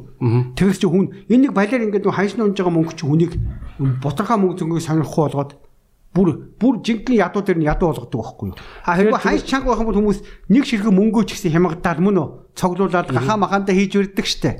Тэгэхгүй одоо ингээд нөгөө төргийн ханш ингээ замбрааг унаад тахаар хүмүүс банкудад арын хідэн тасал малцын тоохгүй таксинд явахдаа 20 төгрөг мөрөг тоохгүй ч гэдэм үү? Бүр тэр лүн ядуу дээр нь бүр тийм авчихдээ чи айгу гайтай. Тийм учраас мөнгөний ханш чанга байх чи айгу чухал байхгүй юу? Өөрөөр тэртээ дгүй 2900 гэж хэлэх 2 төгрөг 90 мөнгө гэж хэлэх эсвэл 29 мөнгө гэж хэлэх зарчмын ялгаагүй байхгүй да. Аа тийм. Тийм богоц бүрэн чи бүртгэл уучтаа. Тэрэн дээр болохоор юу бол өөрчлөгдөхгүй шүү дээ эдийн бааз. Өөрөөр одоо юу гэдэг хүн сая төгрөгийн хөрөнгөтэй байсан бол 10 мянга болж хувирна гэсэн үг шүү дээ. Тэгээд одоо нэг Үнэлгээ нь өөрөө. Одоо энэ ч нөө цай- цай- devaluing гэдэг юм уу те devaluing currency гэдэг. Биш devaluing currency чинь бол одоо болоод байгаа нэ. Харин valuable болно гэсэн үг байхгүй юу? Аха. Devaluable биш байхгүй юу? Devaluable гэдэг чинь бол Худалдаа чадвар шүү төгрөг дээ. унаад шүү дээ ханшина. Аа бид нар шиг одоо импортер оронд бол энэ чинь амар аюултай те. Манайх импортын орн биш шүү дээ. Экспортер хийдэг орнууд чинь ингээд юугаа бас багасгаад Гэхдээ юм байхгүй маш энгийн. Манайх бол уган бол эдийн засгийн бүтцнүүд импортих. Гэхдээ гадагшаа экспортлж байгаа олж байгаа орлогоороо бол хэдийгээр бараг 100% импортын орн ч гэсэн хангалттай амьдрахаар нүүрс эсэл өөрдүүлж байгаа байхгүй да. Мөн үү? Өөрдүүлээд, эсэл юм олцсон байхад бол бараг 100% ингээд Швейцар энэ төр шиг импортын орноо жаргалтай амьдарч болж л байгаа байхгүй да. Гэхдээ бид нар тодорхой хэмжээнд ууд уурхай үйлдвэржилт биш. Мөн үү? Мал аж ахуй, хөдөө аж ахуй Тэгээ гоё аялал жуулчлал одоо юу гэдэг байгальтай ээлтэй экологийн зөв бизнесээр хангалттай Монголын ард түмэн амьдарч байгаа боломжтой байхгүй. Болон цөөхөн те. Эдийн засгийн загварчлалын хувьд бол. Тэгэхээр энэ дээр нөгөө хүмүүс төөрөлдөд идэг нь санхүүгийн загвар эдийн засгийн загварыг төөрөлдөж анхаардаг байхгүй. Тэгэхээр би бол дандаа санхүүгийн загварыг яриад байгаа. Санхүүгийн загвар бүр зөв болсны дараа өөрөлд би яагаад дарааллын үндэсний мөнгөний бодлого гэж дараа нь үндэсний хөгжлийн эдийн засаг гэдэг нь ихэр үндэсний мөнгөний бодлого буюу санхүүгийн загвар зөв болсны дараа бол үндэсний хөгжлийн эдийн засаг маань айлаа салбар руу хэдийн хэмжээний мөнгөний нийлүүлэлт хийх юм. За барилга яах юм? Мал аж ахуй яах юм? Хөдөө аж ахуй яах юм? Тэ? А мал аж ахуйн гаралтай бүтээгдэхүүний эцсийн шатны боловсруулалт яаж явах юм? Одоо нэгдсэн байгаа уурхаануудыг яаж цэгцлэх юм? За бүх олгогдсон байгаа эзэнтүүдийг гадна дотны эзэнтэй гэж ангилчаад гадны эзэд мэдтэй нэг янзаар тооцоо бодоод нутгаа буцаага авчна. А дотортой монголчууд мөнгө төгөө зарц юмнууд дээр нь тэднийг алдагдaltaгүй мөртлөө яаж гоё бизнесийн нөхцөл санал болгож тэ Бүр өшөө сайн нөхцөл өгч монголчуудаа хөрөнгөтөн давхарга бий болгож авч гарахын энэ төргээд чи бүр дараагийн нөгөө үндэсний хөгжлийн эдийн засгийн бодлогын асуудлууд багхгүй юу? Ингээд ялгаж ойлгох хэрэгтэй болчиход байгаа. Тэгэхгүй хүмүүс эдийн засгийн асуудлаа мөнгө санхүүтэй хольж ингэж яриад идэг учраас А тэгээ эдийн засгч яриад байгаа нэг сургууль санхүү эдийн засгийн хүмүүс нь санхүү эдийн засгийг ялгадаг хүмүүс байдаг байхгүй. Дандаа нөгөө либерал шашны нэг хэсэгчсэн жоохон жоохон нэг тангад ном шиг юм тий чэйжлэх нь чэйжлээд хагас дутуу ингэчээ тэрийг нэг ингээд дүлгнээр нэг ухаантай цайлаад ярьдаг тийм. Одоо жинхэнэ нөгөө чиний хэлдэг оюун санааны алуурчдын чинь дунд чатных нь нохгүй юу? Тарих угаах чинь. Одоо ядангуяа энэ манай нэг сургуулийн эдийн засгийн тэнхэм санхүү эдийн засгийн дээд сургуулийн тэр багш нь ярьж байгаа нэг телевизээр ярьж байгаа. Манай энэ жилийн өнгөрсөн сарын инфляцийн тэ хувь тэд хүлээгдэж байгаа нь тийм байна. Гадаад худалдааны баланс тийм байна. GDP-гийн өсөлт тэд гэхдээ инфляци ямар ч худлаа юм ярина. Ойлгом ойлгомжгүй. Тийм тэгээд өөртөө яг тэр яг бодит байдлаа зүгээр оод үнэ цаанаас өгсөн нэг юм одоо матриц шүү дээ. Тэр матрицнд үж хэдин тоог уншичаад өөрөө тэрийг ойлгож яах гэж ярьдаг тийм л точчих хүмүүс байхгүй. Энэ аюун санааны сайн 10 жилийн өмнө эдийн засаг нэг амар огцсон ингээл өссөнөө панк гэж унтсан ш тэр яг ямар тоглолт байсан бэ энэ?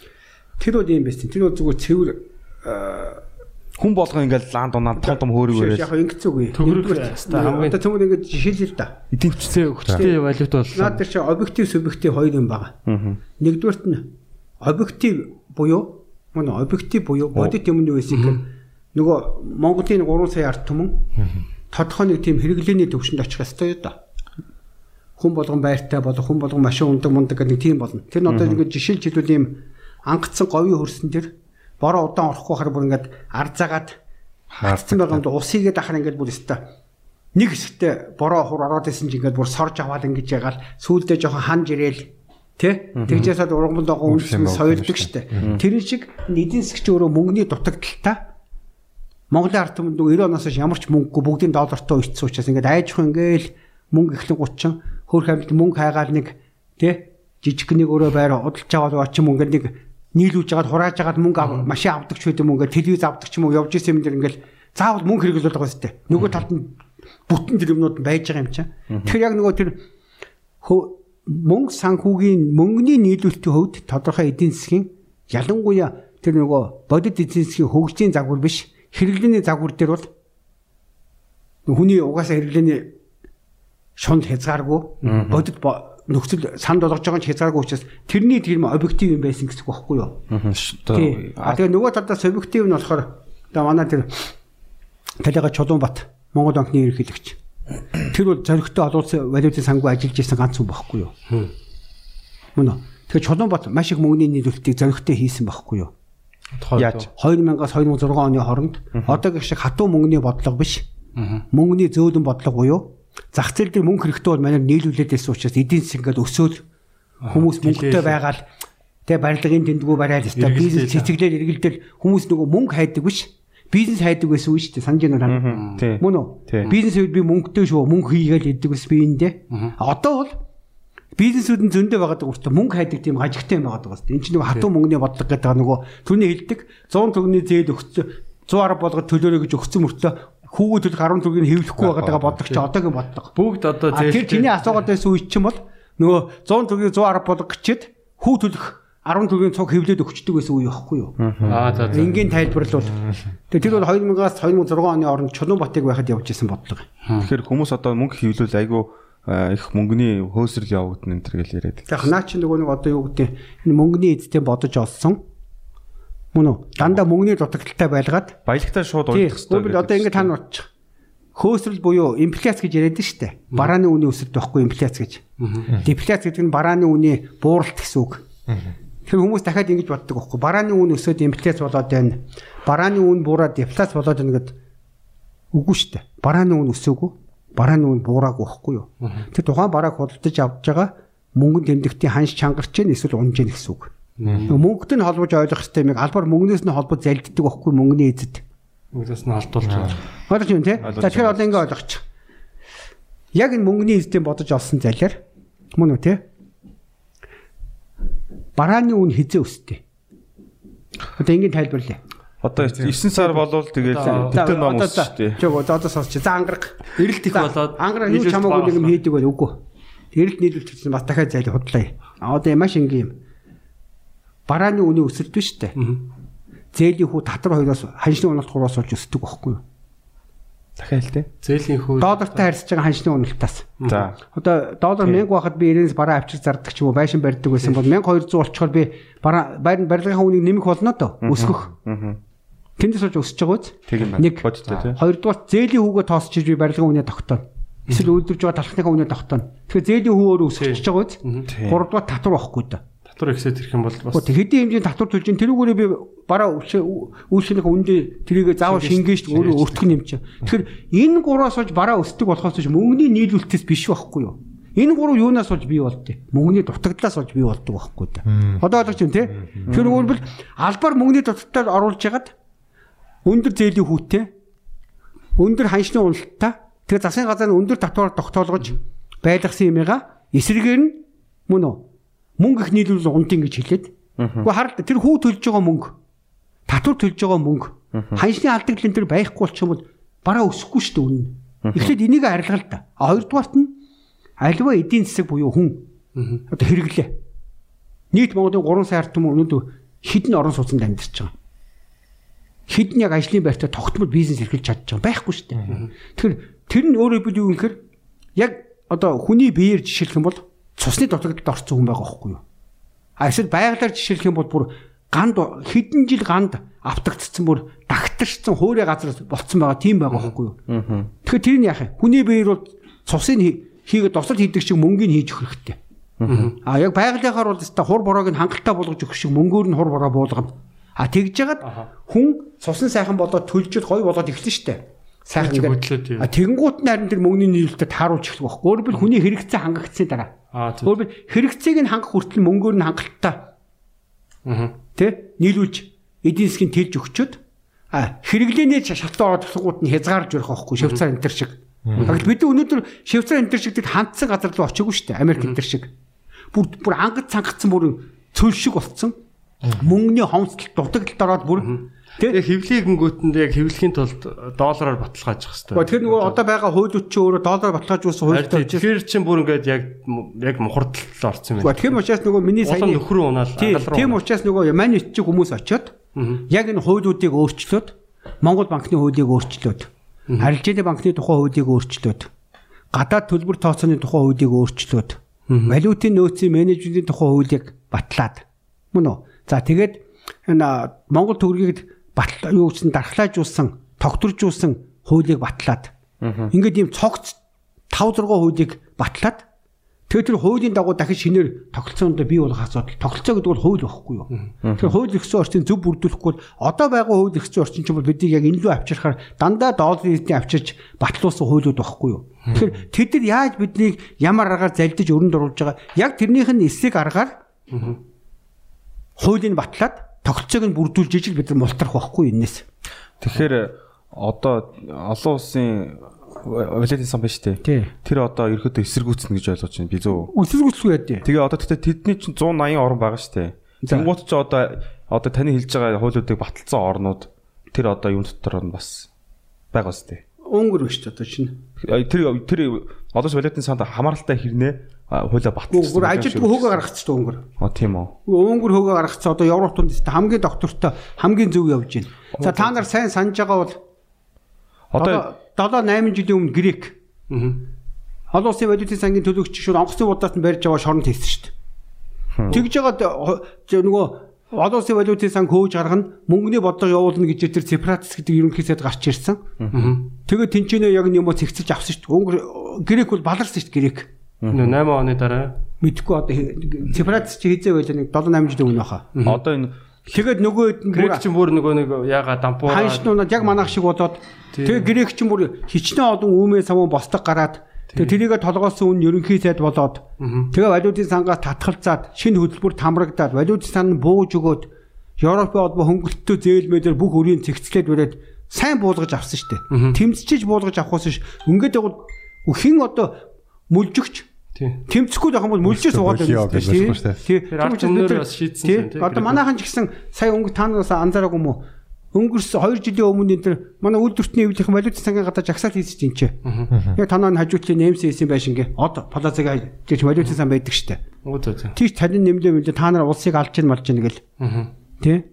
Тэр энэ ч бол зүгээр одоо тим нэг тим цочил мочил бид нар хийх гээд байгаа юм биш байхгүй юу? Зүгээр хүн болгон хийдэг. А үрдүн төрх нь бол тухайн тэмцэж байгаа улс орны ард түмнүүдийн өөрсдийнх нь нэгдэл нягтрал юм ойлгож байгаа.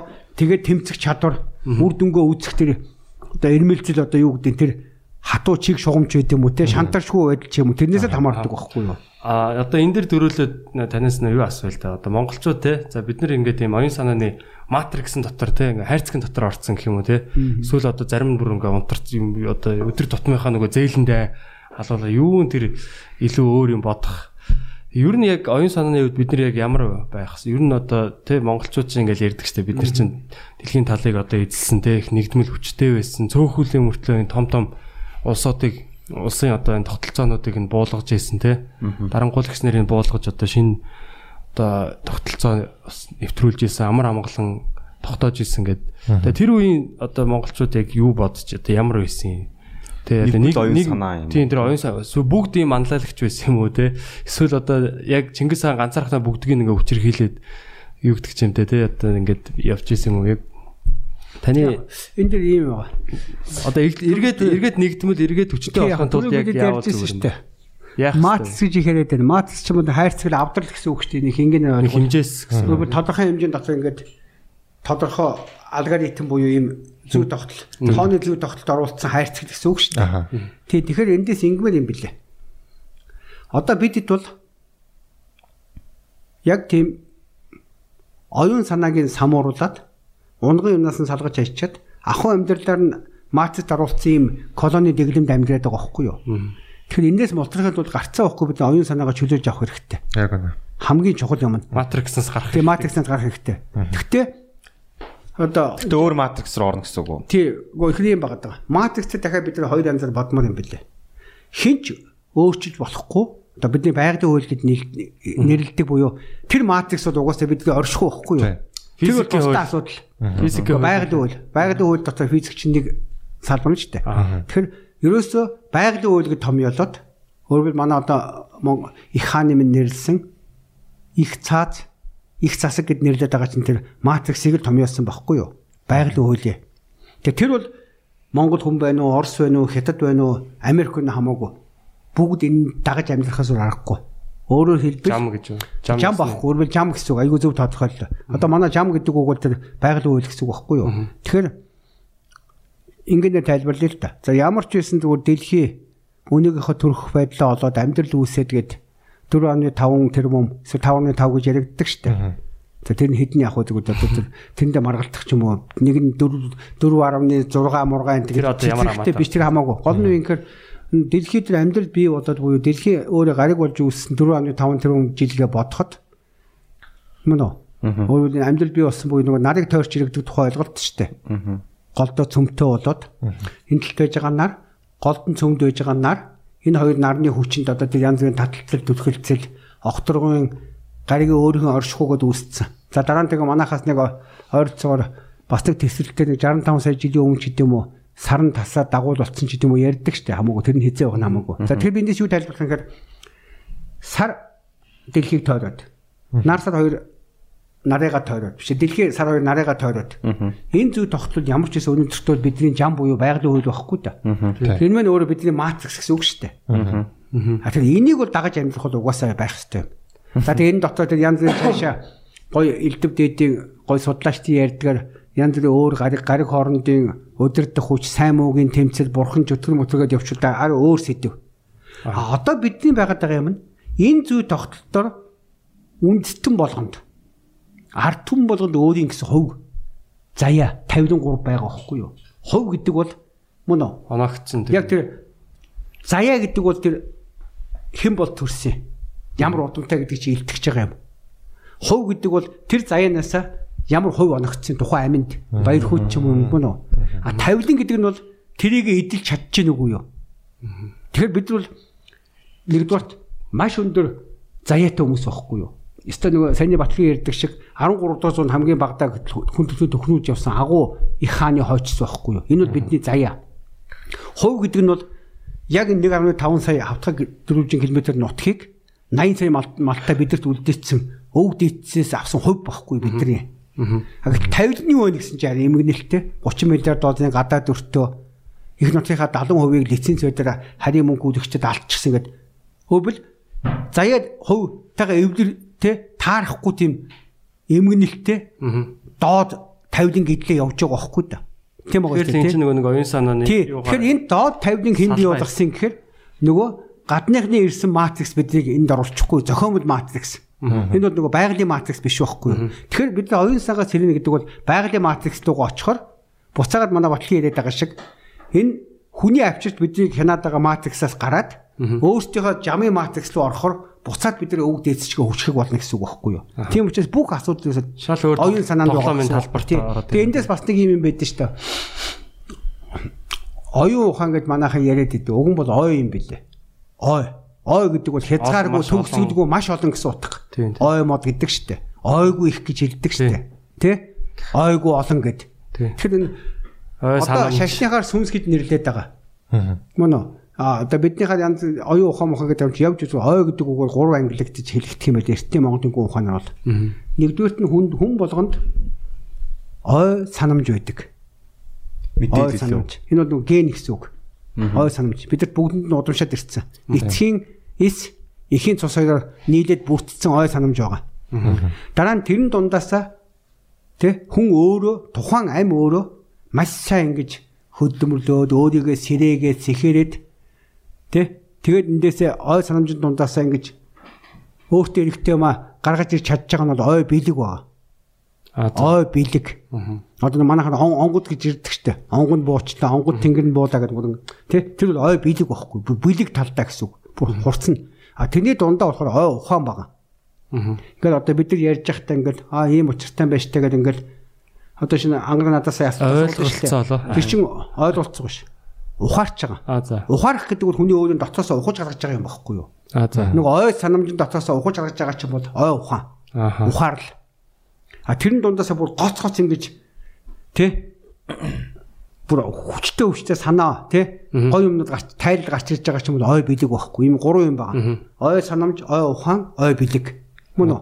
А тэгээд хүн болгонд байж байгаа нь ой санамж, ой ухаан, ой бэлэг гурваараа хоорондоо энийгээ солилцох нь бол ойлголцох байхгүй юу? Аха. Хүний дотортийнх нь бол ухаарл.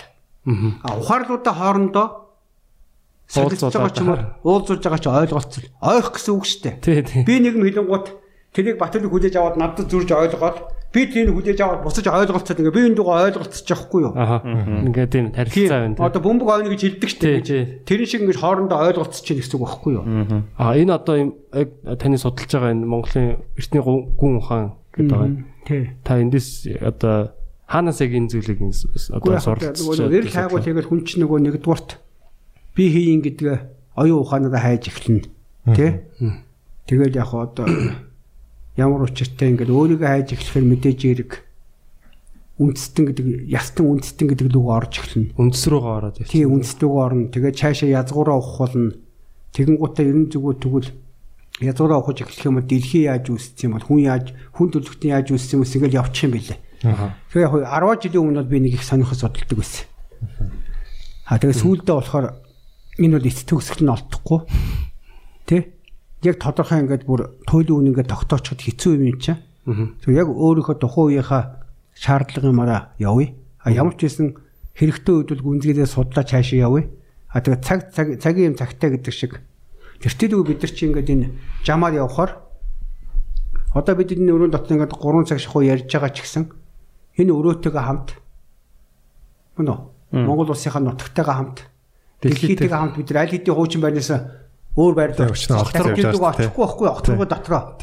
Энийг голын усанд хоёр ордгоо гэдэг хэлж Өөрөөр яг тэр одоо ингээд бид нар гараад туул голын усанд очиж сэлэл тасан мөрө дөрүүлээ. Тэгээд үсэрч ороод захаас нь сэллээ. Буцаа гарч ирэхэд нэг ус чуу орж явахад ус урсаад. Тий. Буцаа гарахад усч исэн.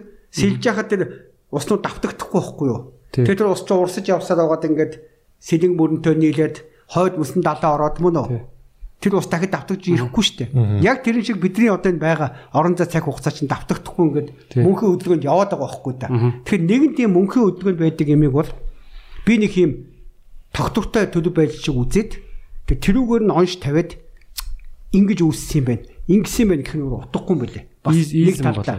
Тий яг нэг юм бэлээ. Тэг яг энийг ингээд байгаа бол эндээс харин нэг сайн хийсэн дүгнэлт одоо оншч гэдэг юм уу одоо миний судалгаанаас тий хийсэн юм нэхэд эндээс мөнх тэнгэр гэж ер нь юу юм гэдэг дээр бол одоо юу гэдэг гайгүй тайл хийчлээ гэж би өөрөө боддөө. Монголчууд одоо мөнх хөх тэнгэрийн доор мөнх тэнгэр гэдэг байгаа чи одоо түрүү бидэд ярьж байсан creator гэж. Тэг бүтээгч гэдэг юм уу үүсгэгч гэдэг юм одоо юу гэдэг.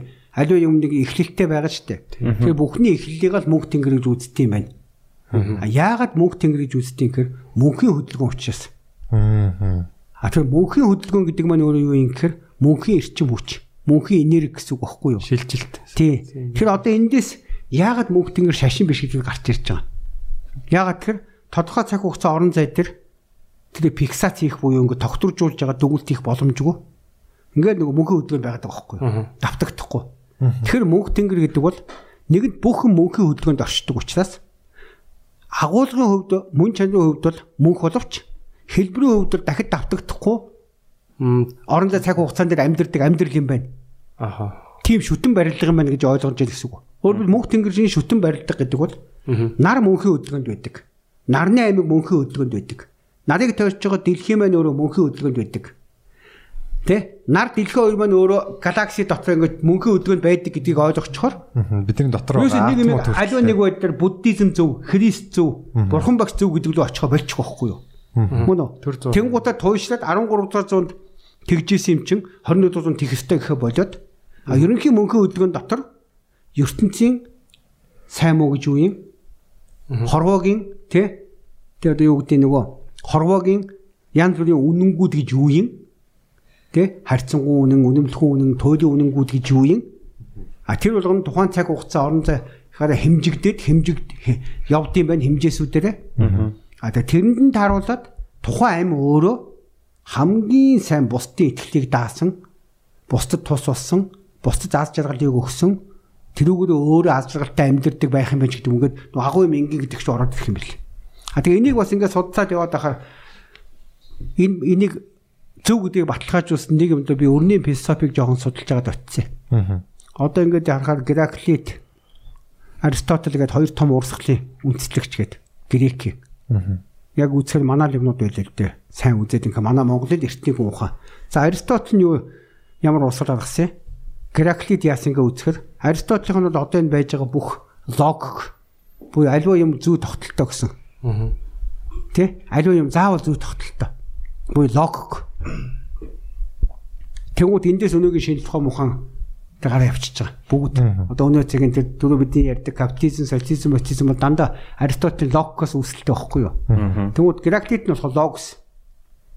Логос нь болохоор альва юм зүй тогтолохгүй буюу бүх мөнхийн хөдөлгөөн зүй тогтолохгүй нь өөрөө зүй тогтолын гэж томьёолж байхгүй юу? Мөн үү? Тэгэхээр манай мөнх тэнгэр чи яг тэр логос талдаа байгаа байхгүй юу? Өөрөвл мөнхийн хөдөлгөөнд хэлбэрийн хувь дахин давтагдахгүй байж байгаа энэ юм маань өөрөө хамгийн доктортой мөнхийн хөдөлгөөн юу юм байна? Доктортой нөгөө зүү юм байна гэж томьёолдогтой мөнх тэнгэр байгаа байхгүй юу? Хамгийн доктортой зүйл бол нөгөө өөрчлөлт гэлөө Тий, тий. өөрөөр мөнхийн хөдөлгөөнд өөрчлөгддөг зүйл маань хамгийн өөрчлөгддөг зүйл гэж томьёолдог логос нь байгаа байхгүй юу? Тэгэхээр одоо яг нэг ингэж ойлгоод эхэлчих юм бол нөгөө бид нар нэх олон таван тэр нэг бурхан багш магш элдв дээдийн христ мрист гэх туушрахаа болоод зүгээр л яг тухайн ам одоо баярхуул ам байхгүй юу? Би бол хүн биш ам байхгүй юу? Ам. Тэгэхээр баярхуу гэдэг ам энэ амийг надаа хэдэн жил тэнгэр өгсөн. Би тэрийг хэдэн жил эдэлж чадж байгаа. Тэр хугацаанд л би логосын зарчмаар буюу мөнх тэнгэрийн зарчмаар аз жаргалтай амар амгалан амьдрах тухай юм болчихж байгаа. Бүр энгийн бол ороод ирж байгаа байхгүй. За тэнгууд намайг амар амгалан хэн амжуулахгүй гэсэн чинь энэ дэлхийг захираад байгаа мөнгөний эзэд. Тэдний дагалтсан оюун санааны алуурчд, эдийн засгийн алуурчд, урагчд байдаг. За тэр намайг юм уу харсан чинь 30 жил дор нийтээр нь тэгсэн байгаа байхгүй юу? Тэгвэл энийгээ цөмөр нийлж байгаа зэгцэлчээ. Тэгээ зүгээр аз жаргалтай амьдрий. Хамгийн гол нь оюун санааны хямралгүй бай. Мөн? Оюун санааны тийм оо Боолчлолд орохгүй. Стресс, депресс, мепресс илдэв юмгүйг хүн өөрийнхөө гоё хүсэл мөрөөдлөөрөө итгэлээр амьдрдаг бай. Тий. Юу шүтмээр байна? Юу сүсгэлмээр байна? Тэрүүгээрээ байг. А нөгөө талдаа хүний итгэл бишрэл сүсэг Тэ? Одоо янз бүрийн оюун санааны юмнаас үл хамааран бүгдээрээ эвтэр нартай ахуй амьдралаа хамтдаа шийдчих. Төрөө дундаасаа төрүүлээд гээд. Ингээ явахаар нөгөө Монголын хамгийн сайн хүн төрөлхтөнд бэлгэлдэг нөгөө их хааны төр Монголын амар тэндээс гарч ирсэн одоо энэ Америк үндсэн хууль муулийн суур зарчим марчим чинь яг тэндээс гараад ирж байгаа байхгүй юу. Инхээр би яагаад тэгээд нөгөө үндэсний төрч хэсгэд нэрлээд байгаа нэхэр гарцаа байхгүй манай их засаг бол өнөө цагт байж байгаа хамгийн төгс арчилсан гэдэг Америк үндсэн хуулийн суур учраас л тэгээд ахгүй юу. Тэгээд энэ дүүг очих юм байна. Тэгээд ерөөсөө юм сүлдээ штэ. Бүүр ихэд туйшраал тэрэндээ автагдаал ялангуяа тэр өөрөө автагдах нь хамаагүй. Бусдыгаа тэрэнд дагуул дагуулах гэж ингэж улаарч инхэн өөрөө бусдтай айгүй их том юу болох юм бэлээ. Одоо үгтэй гайгаас гадна их том Хөнөөл. төгнөл тийм юм бэлээ. Тэг эрх эрх ба чөлөө гэдэг үгийг Нагамбу багш үтээр ингээл 3 4 жил ярьсараа сүүлдээ хоёул номондоо ингэж томьёосон. За. Манайх эрх чөлөө гэд нэг юм шиг ингээд хосмол хоёр өөр утгыг яваад байдэ. За эрхийг ялангуяа нэг дураараа одоо ингээд юу ч хамаагүй яриад бариад явахтай гэж ойлгоод идэм билээ. Яг эрх гэдэг бол жишээ нь за за батлаг батл ингээ хүүхдүүдэд төрлөө. Ээж авчин мөн үү?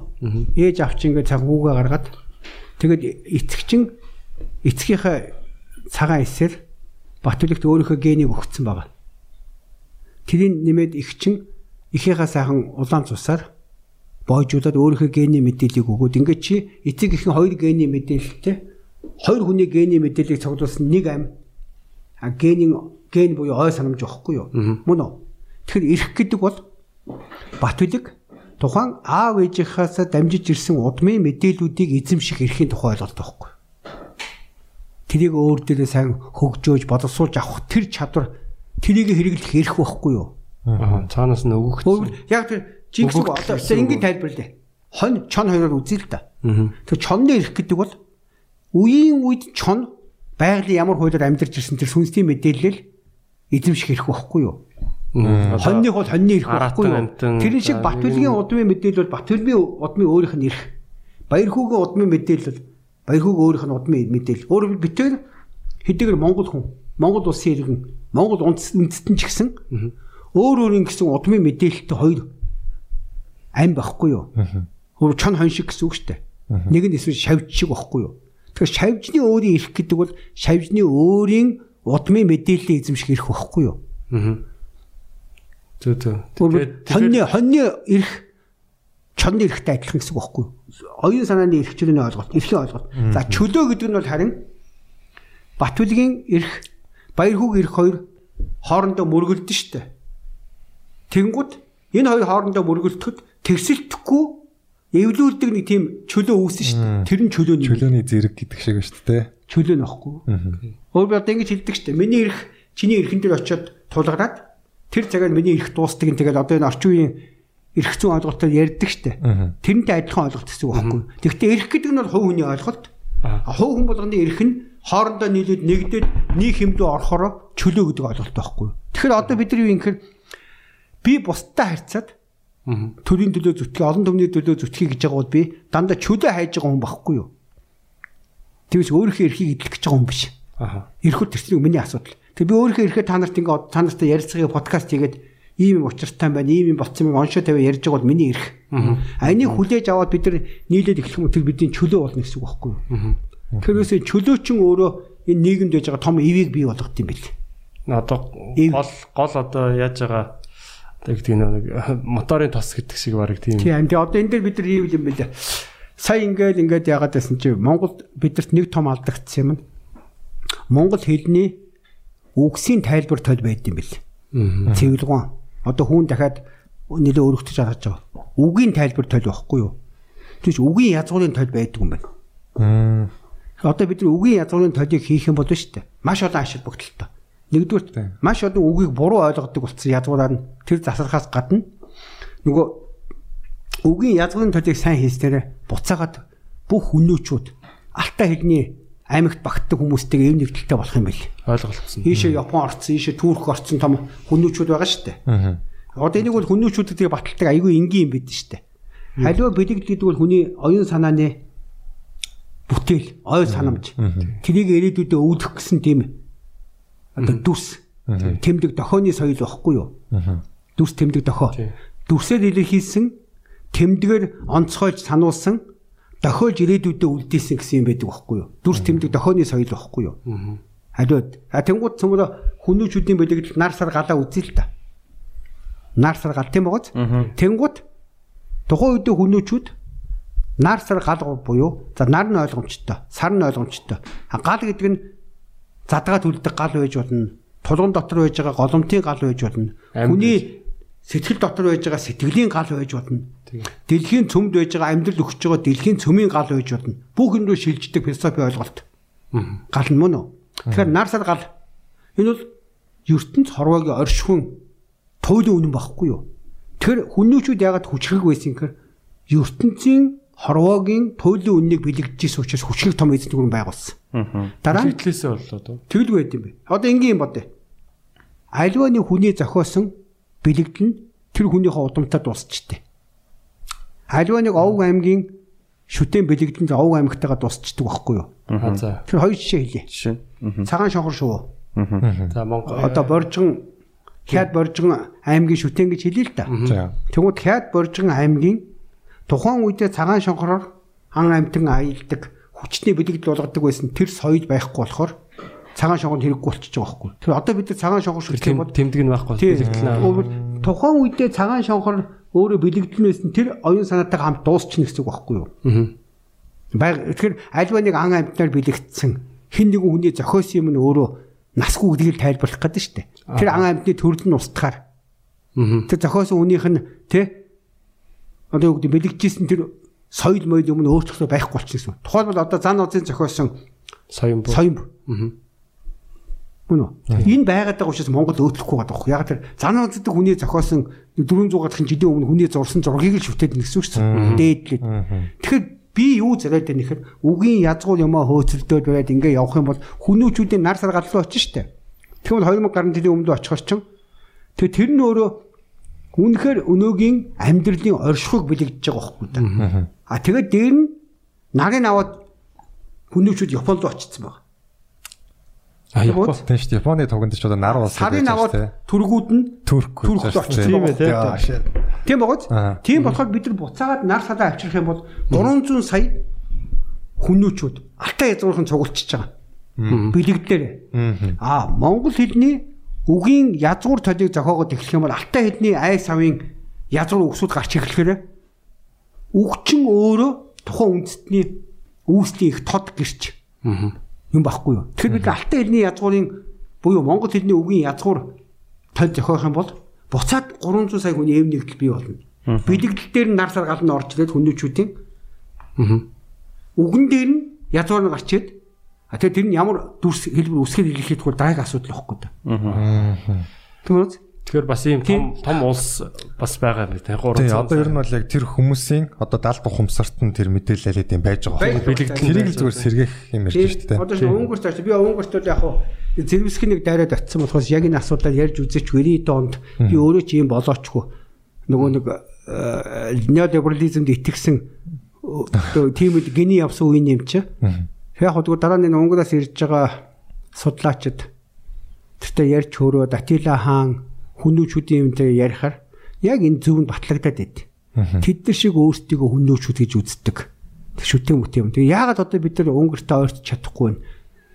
Япон фонд их ойрч чадахгүй нэг гэхээр энд байж байгаа тэ төвдийн шашны дээр нарсал тавьсан санд узын бэлэгдэлтэй байгаад байгаа учраас нөгөө хэд биднийг өөрөө хүн биш гэж үзээд тахгүй да. Аа зөв зөв. Олж юм те. Өөр би одоо бид нар ингээд биений танихгүй байгаа уулзгууд зүүцэн тэмдэг мэмдэг те. Юм юм эсвэл одоо одоо юу гэдэг христийн бодол. нөгөө те загалмаага зүүцэн дайлдгууд өө христийн мэрэгэл биентэйгээ шууд дотн ханддаг штэ. Тэр шиг биш болчиход байгаа хөөхгүй. Соён битээ нэг ч өөр Монгол үндэстэн байхгүй штэ. Зөвхөн манай энд үж байгаа хүмүүс нь соён гэдэг нэг юм халах монгол. Тий. Одоо бурайд халах монголчууч биш юм тий. Тий. Наад цаныг бүрээд халимаг Тэд нар чи туваатайгаа нийлж чадахгүй байгаа Нар сар гал штэ. Дандаа тийм гэдэг штэ. Нар сар галтайгаа байгаад идэг. Манай энд нэг соём гэдэг нэг юм юм барьцсан. Гэхдээ тэрний яг тухайн цагтаа үүргээ биелүүлсэн юм багуз. Самбид нарсаа гал самбид нарсаа гал байдаг шүү дээ. Гэхдээ яг уг юм шүү дээ. Байдаг, чинь судлаад үзэхээр дээдлэлний яг нар сар галын хүчээр тавьсан. А доот нь болохоор Исва ямбу гэд соём гэдэг чинь Исва ямбу гэсэн үг. Оо. Исва ямбу гэдэг нь болохоор одоо санскрит хэлний э бам гэдэг үсэг юм бэлээ. Одоо санскрит цагаан толгой гэж байна шүү дээ. Тий. Одоо одоо манай кирилл цагаан толгойтой. Тий. А Б В гэд явдаг шиг санскрит цагаан толгой гэж байж байгаа эхний эхэлдэг э үсэг нь одоо соём гэдэг байгаа дүрс чинь зан узар зохиосон биш юм байдэ. Санскрит үсгийн цагаан толгой эхний үсэг байхгүй юу? Тэгэхээр дээр нь нар саргаал зурцсан юм байгаа байхгүй юу? Тэгэхээр юм боддоо ингээд логикоор бодохоор санскрит хэлний буюу харь хэлний цагаан толгой үсгийг авчиад өөрсдөө сүл толгой учраас бид нар явахгүй байгаа байхгүй юу? Аа. Тэгээ ингээд юм. Энэ чи өмөөрөө теста бөө юм бөө хэрүүл болд ядгатай мэлээ. Тэгвэл зүгээр нар сар галаад авчил та. Нар байгаа нь үнэн бидтэй. Сар байгаа нь үнэн штэ. Тийм тэгэхээр заавал ингээ хэн нэг үн тэгээ би үрсүүлдэ тайлбарлахад тэг тайлбарладаг болсон. За хамаагүй би одоо цагийг эзэлсэн хаан болчлаа баяр хөө. Тэнгуутаа би нэг гой зураг дүрс үлдээгээд шүтчлээ штэ. Тэнгуут намайг байхгүйсэн да тэрийг шүтж жагаад монголчууд сүрээд ахыг би зөвшөөрөхгүй байхгүй да. Наттайгаа дуусгал та. Мөн үү? Энд чи миний зохиосон юм байхгүй юу? Тийм учраас хин нэгэн хүний зохиосон юм уу? Аль нэг овг аймгийн юмыг бити шүтээч. Нийтлэг Байгалийн тий байгалийн үедээ илэрхийлсэн жамаа илэрхийлсэн ертөнцийн хорвоогийн оршихууга бэлэгдсэн бэлэгдлээ шүтээчээ гэж тайлбарлаад ахгүй юу? Миний тайлбарлаад байгаа нь. Тий. Яг энэ бэлэгдлээс болж маш их юм алддсан билээ. тий одоо тэр тэрнээс болоод одоо нөгөө хүмүүс хоорондоо үзэлцдэггүй тий адилхан хүмүүс адилхан одоо дэлхий дээр амьдарч байгаа мөртлөө яг нэг тотемнасээ болоод ингээл алдцдаг Тий. хуваагддаг шашин тэгэл одоо юу гэдгийг тий Сая уржин битэд нэг бас сонирхолтой юм байна л да. Их олон юм дээр чинь хүмүүс анзаардгүй алдаад байт юм. Уржин битэд ингээд нөгөө нууц товчонд гардаг. Аа. газар зүйн газар нутгуудаар түүхэн газар зүйн аялал зохион байгуулсан. Буурал түүхийн жимээр гээд. Тэгэд явж хахад түүгийн шинэ тухааны активын түүхэн хөрөлөнгийн хэдийн эрдэмтэд явсан.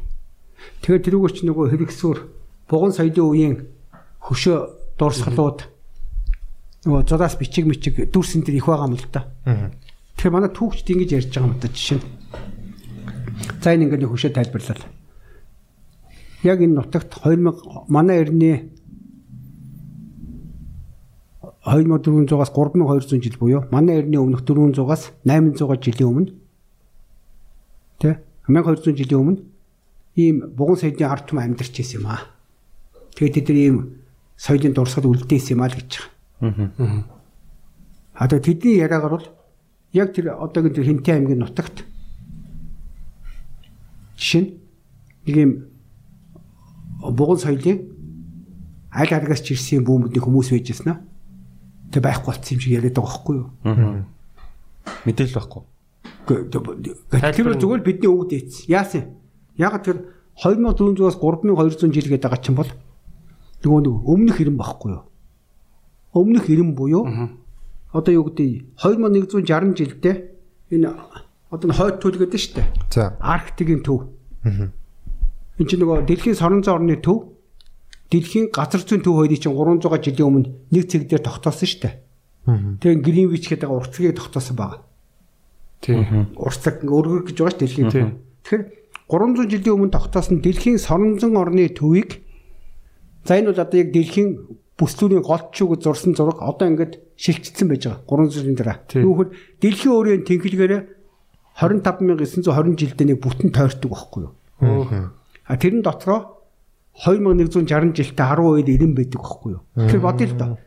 Яг хойдтул энд байжгаад 2160 жил дотор ингээд даличлаа штэ.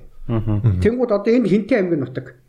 Ийм байхад хинтээ аймгийн нутаг ямар цаг уустай байх вэ? Дулаан бүсмэсээ хувьд хүүтэн байх юм мөн үү? Ингээд жигуут нь нарны тусгад өөрчлөгдөж штэ.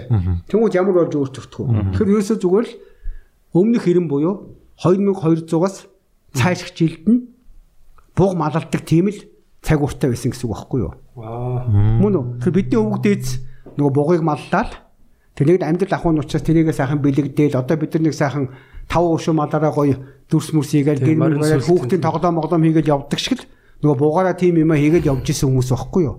Тэгвэл байгаль цаг үеийн хүчин зүйл нь өөрчлөгдөд буг маллаж амьдрах хэрэггүй. Буг чинь баг хагас зэрлэг ангийн маягийн хөөцөлдөг юм.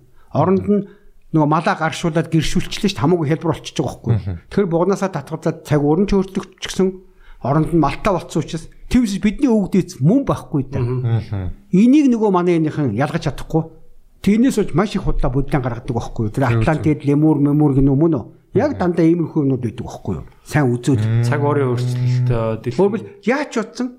Одоо шинэ би ингээд намайг 90 онд очиход Мада Сингапур ч Эквадорын бүс шүү дээ. Яг энэ бүслийн үр тий. өдөр шөнө дандаа тогтмол байж өөртөгддгүү. Бүслүүрийн бүс шүү дээ. Нөгөө тэгээд яг нөгөө байнгын тийм дулаан. Аа. Тэгвэл дараа нь ингээд нэг 10 хэдэн жилийн дараа очих 30 нөгөө малайзууд гайхал. Манай энэ хойтлын уулмууд энэ төр оройгоор цастаа болоод эхэлсэн шүү дээ гэл. Өө за. за. Тэгээд их сонин 90 онд очиход ингээд сүүдэр газраач их бүхчим халуун.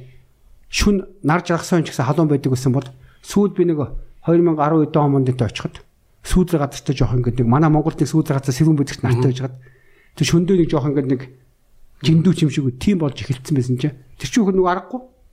Ингээд яг ингээд эквадорын байсан юм чинь ингээд тэглэг шилжчихэр чинь өөрчлөлт нь өстэй. За одоо шинэ энэ энэ яг нэг хүйсний энд байж байгаа Малайзга бодъё л доо. Тэгмүүд ингээд ингээд ихлэгуут нь хойноос нь хүүтэн талаас нь шилжит орж ирэхээр уулынх нь оройгоо цасмаас болоод явж байгаа зүг байгаа үстэй. Тэг иймэрхүү нөгөө юуг тооцдог юм бэ хүмүүс. 2160 жилдээ ингээд так гэдэг ингээд нэг одоо бид ингээд 12 цаг тоолдог шиг. Нөгөө дэлхийн бүтэн тэнглэгээ эргэж байгаа. Тэр 25920 жил гээд байгаа тэр мөчлөгийг чинь 2160 жилээр нэгээд 12 хуваагаад тий Тэр мэдээж ингээд хойд туйл байжсэн туйл нь бол үлдэхээр үлдчихэж штэ. Тий. Дэлхийн сорон зорны төвчм бол үлдээд. А тэнд тэмдэглэж исэн юм чигээ нааша шилжээд газар нь өршлөө. газар зүйн байд. Одоо тэгэхээр нөгөө Канад руу юу нь яваад сорон зорны туйл нь нааша Сибирь рүү мөн үү? Тий урагш Аа, юу нь л урагшлаад байгаа. Газар зүйн байрлал нь цаашаа Канад руу шилжээд байгаа гэдэг ач тийм учиртай байхгүй юу? Ааха.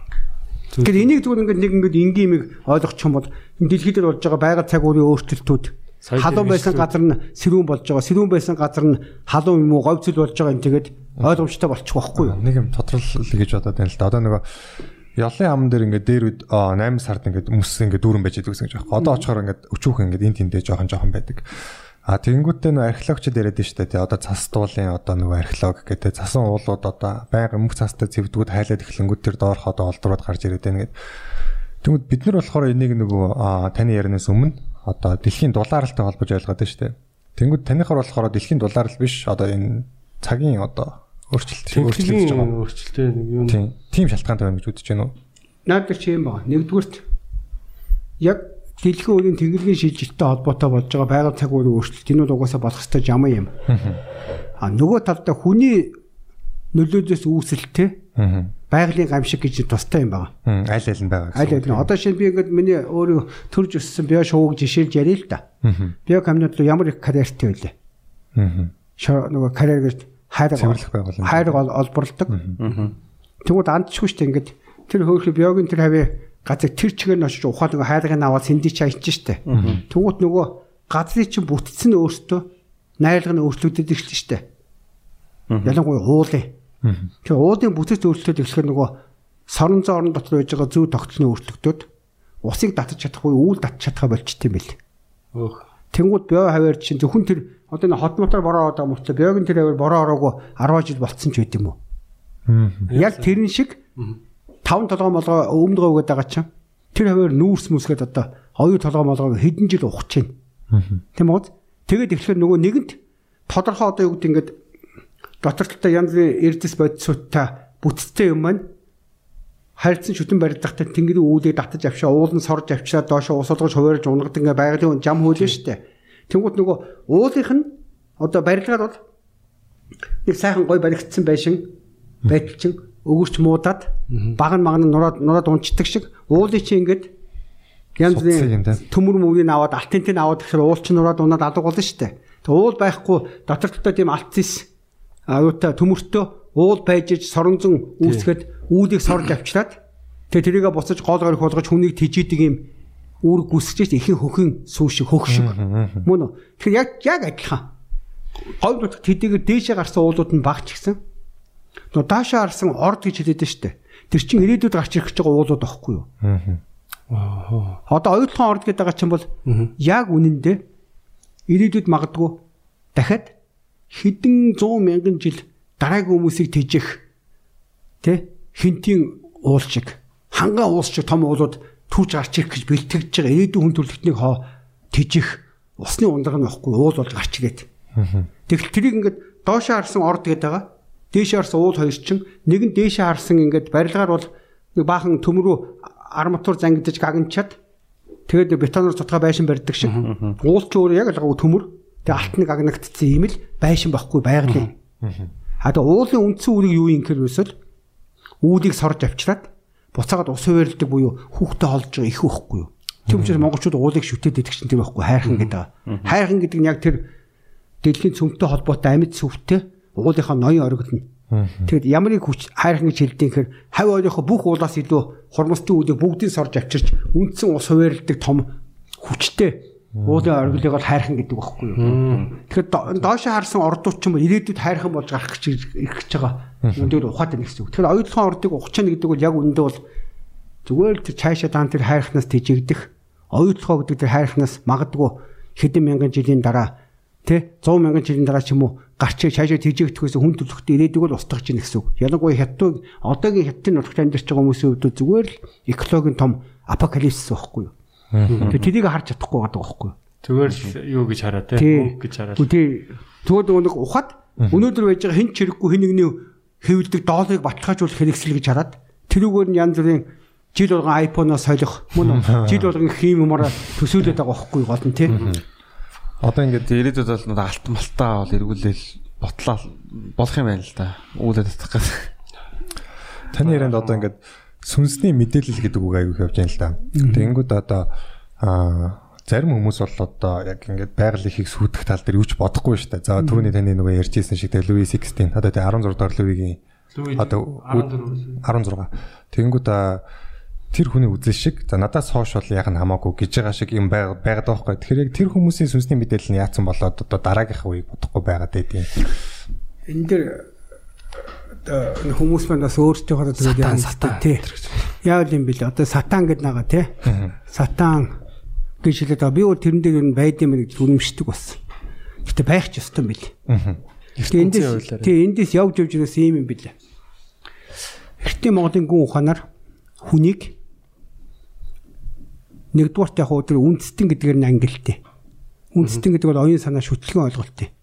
Шүтлэг гэдэг бол шашин биш. Шүтлэг гэдэг бол нийтлэг шүтэн барилга багхгүй юу? Тэр шүтлэг бол тогтмол байх ёсгүй юм байл. Яг тэр нэг мөнх тэнгэрийн өөрөө мөнхийн хөдөлгөөн буюу мөнхийн шүтэн барилга штэ. Тэр мөнх тэнгэрийн шүтлэг гэдэг бол мөнхийн шүтэн барилгыг мэдэрч 13 зуунд яаж амьдрах, 21 зуунд яаж амьдрах гэдэг гүн хан байгаа байхгүй юу? Тийм үү. Тэгэхээр энэ ч юусе тогтвортой төлөв байдал томьёолж болохгүй. Хамгийн төгс одоо шүтлэг төгс оршихуй байгаа байхгүй юу. За тэгэхээр үндэстэн гэдэг нь шүтлэг гэж үзэх юм бол тухайн үндэстнүүд шүтлэхээс дагаа бий болоод буюу юу гэх юм дандаа гол мөрнөө дагаж бий болж байгаа. Байгаль мөр гол мөрнийг өөр ямар ус сууж байгаа тэрнээс шүтлэг бий болд. Оо за. Туул голынх нь нэг шүтлэгтэй байх хэвээр. Орхон голынх нь нэг. Мөн үү? Хэрлэг голынх нь нэг ч гэдэм үү. Голын айс аваараа нөгөө яг тэр ус чин өөрөө мэдээлэл дамжуулагч. Мөн үү? Тэр одоо юу гэдэг бурхан алдуу бол намхан далаагаас ирж байгаа үүдүүдийг сорж авчлаад нэг ус болгоно. Хойноос ирж байгаа хэсгээс нь барьж аваад нэг ус болгоод доош өгнө шүү дээ. Тэгвэл тэр ус маань өөрөө үйл болж бурхан алдуун дээр буухта намхан далаагаас ирсэн юм уу? Хойд мөсөн далаагаас ирсэн юм уу те? Бүр урдаас шар тэнгис хятадын хавьяас ирсэн юм уу гэдгээс хамаарат Доороосоо онд. тэр хүртлээ очисон ус маань замдаа хин хиний мэдээллийг аваад явцсан. За шинэ одоо бодъё. Бид хэд ингээд өнөөдөр туулгарыг тэр амьдарч байгаа Улаанбаатар хотын хүмүүс. Тий. Тэгэхээр туулгартынхаа уснаас уунаа. Яг энэ уснаас уухтаа энэ хүртэл анхны ихээс туулгал маань их аваад замдаа юу туулж ирсэн тэр мэдээлэл бид нар дээр байгаа. Тэрнээс гадна цаг хугацааны хувьд одоо өмнө нь яг ямар амьтны организмаар ороод гарсан тийм. Тэндээс би юу тайлбархыг товчон тайлбарлах юм бол ууж байгаа уснасаа хамаарат хүний цус ус цус хоёр чинь нэг юм багхгүй юу? 70% шүү дээ хүний Тий, тий. Өөрөөр ямар ус ууж ийн яг тэрүүгээр нөгөө лусын мэдээлэл түрүү бид ярьжсэн шүү дээ. Тэр чинь байгаад байгаа. А тэр лусын мэдээллийг чинь өгч байгаа нь өөрөө хайрхны савдаг багхгүй юу? Хайрхны савдаг гэдэг байгаа чинь бол нөгөө хүчтэй дэлхийн аль хавьяас үүдийг сорж авчирч чадж байгаараа тэр хайрхны чинь хүч хэмжигдэж гин гэсэн үг шүү дээ. Тийм бооз одоо юу гэдэг отхон тэнгэр хайрхан бол их хүчрэг хайрхан учраас хавь орны үүдийг хүчтэй сорж авчирх хуваарлаа. Одоо чинь энгийн жишээ болгоод номхон далаагаас манай эндээс гарсан ус. Эсвэл одоо юу гэдэг за тэр шар мөрөнгө бодъё л да. Одоо хатан гол гэж хэлдэг. Оны уламжлалтай Монголын нутаг штэ. Хатан гол урсаж явцаар байгаад тэр сонгоцын хог зүтгэж байгаа. Шандун хавар. Аа. Yellow River гэдэг байгаа? Тийм тийм Yellow Yellow River гэдэг байгаа штэ. Хатан голын үгэн хатан гэд нэрлэлтэй. За тэр гол явахад тэндээс гараад урсаж явсаага тэр болтлоо маш олон үнийг тижээгээд тэр олон үний жаргал завд Монгол бүх мэдээллийг авч яваа далаад очиж байгаа. Тийм үү? Тэгээ далаад очингуудаа дээшээ ууршид цэвэршээд үүд болоод доошо тунаж шүүгдээд доод хүйс одоо буцаад ингээд хатангуудынхаа эхлэн ирчихэж байгаа байхгүй юу? Үүдийн сорж авчаа буцаага хатангууд болно. Урсгаа дээд хүйс. Доошоос нь түрэгдэж галтуулын сүв байсан юм аа түрэгдэж орж доод ондогоо буцаад урсаад ингээл хүн төлөвтний тижээж байгаа их нь байхгүй юу? Усна. Мөн үү? За тэгэхээр энэ усаа дагаа дагаа том том үндэстэн соёл иргэншлүүд бий болчихлоо шүү дээ. Тэгэхээр яг энэ усныхаа бүтцээс хамаарат тэр үндэстнүүдэд доторчлолт нь 5 цусны төрөл хуваагаад байгаа. Монголын гүн ухаанаар. За. Халуун цустан, халуун бүлээн цустан, тэ? Бүлээн бүлээн цустан, хүйтэн цустан, биш сэрүүн цустан, хүйтэн цустан гэж. Тэгэхээр яг энэ нь штэ нөгөө цусны температур гэсэн үг ш. Тийм яг богод. шууд ойлгочтой байлаа яг тэгж. Температур биш. Хүний цус халуун штэ юу яриад байгаа юм тэгээд. Яг температур буюу 30 цагааны хэд биш. Яг энэ байгаль дэлхийтэйгээ харьцаж байгаа.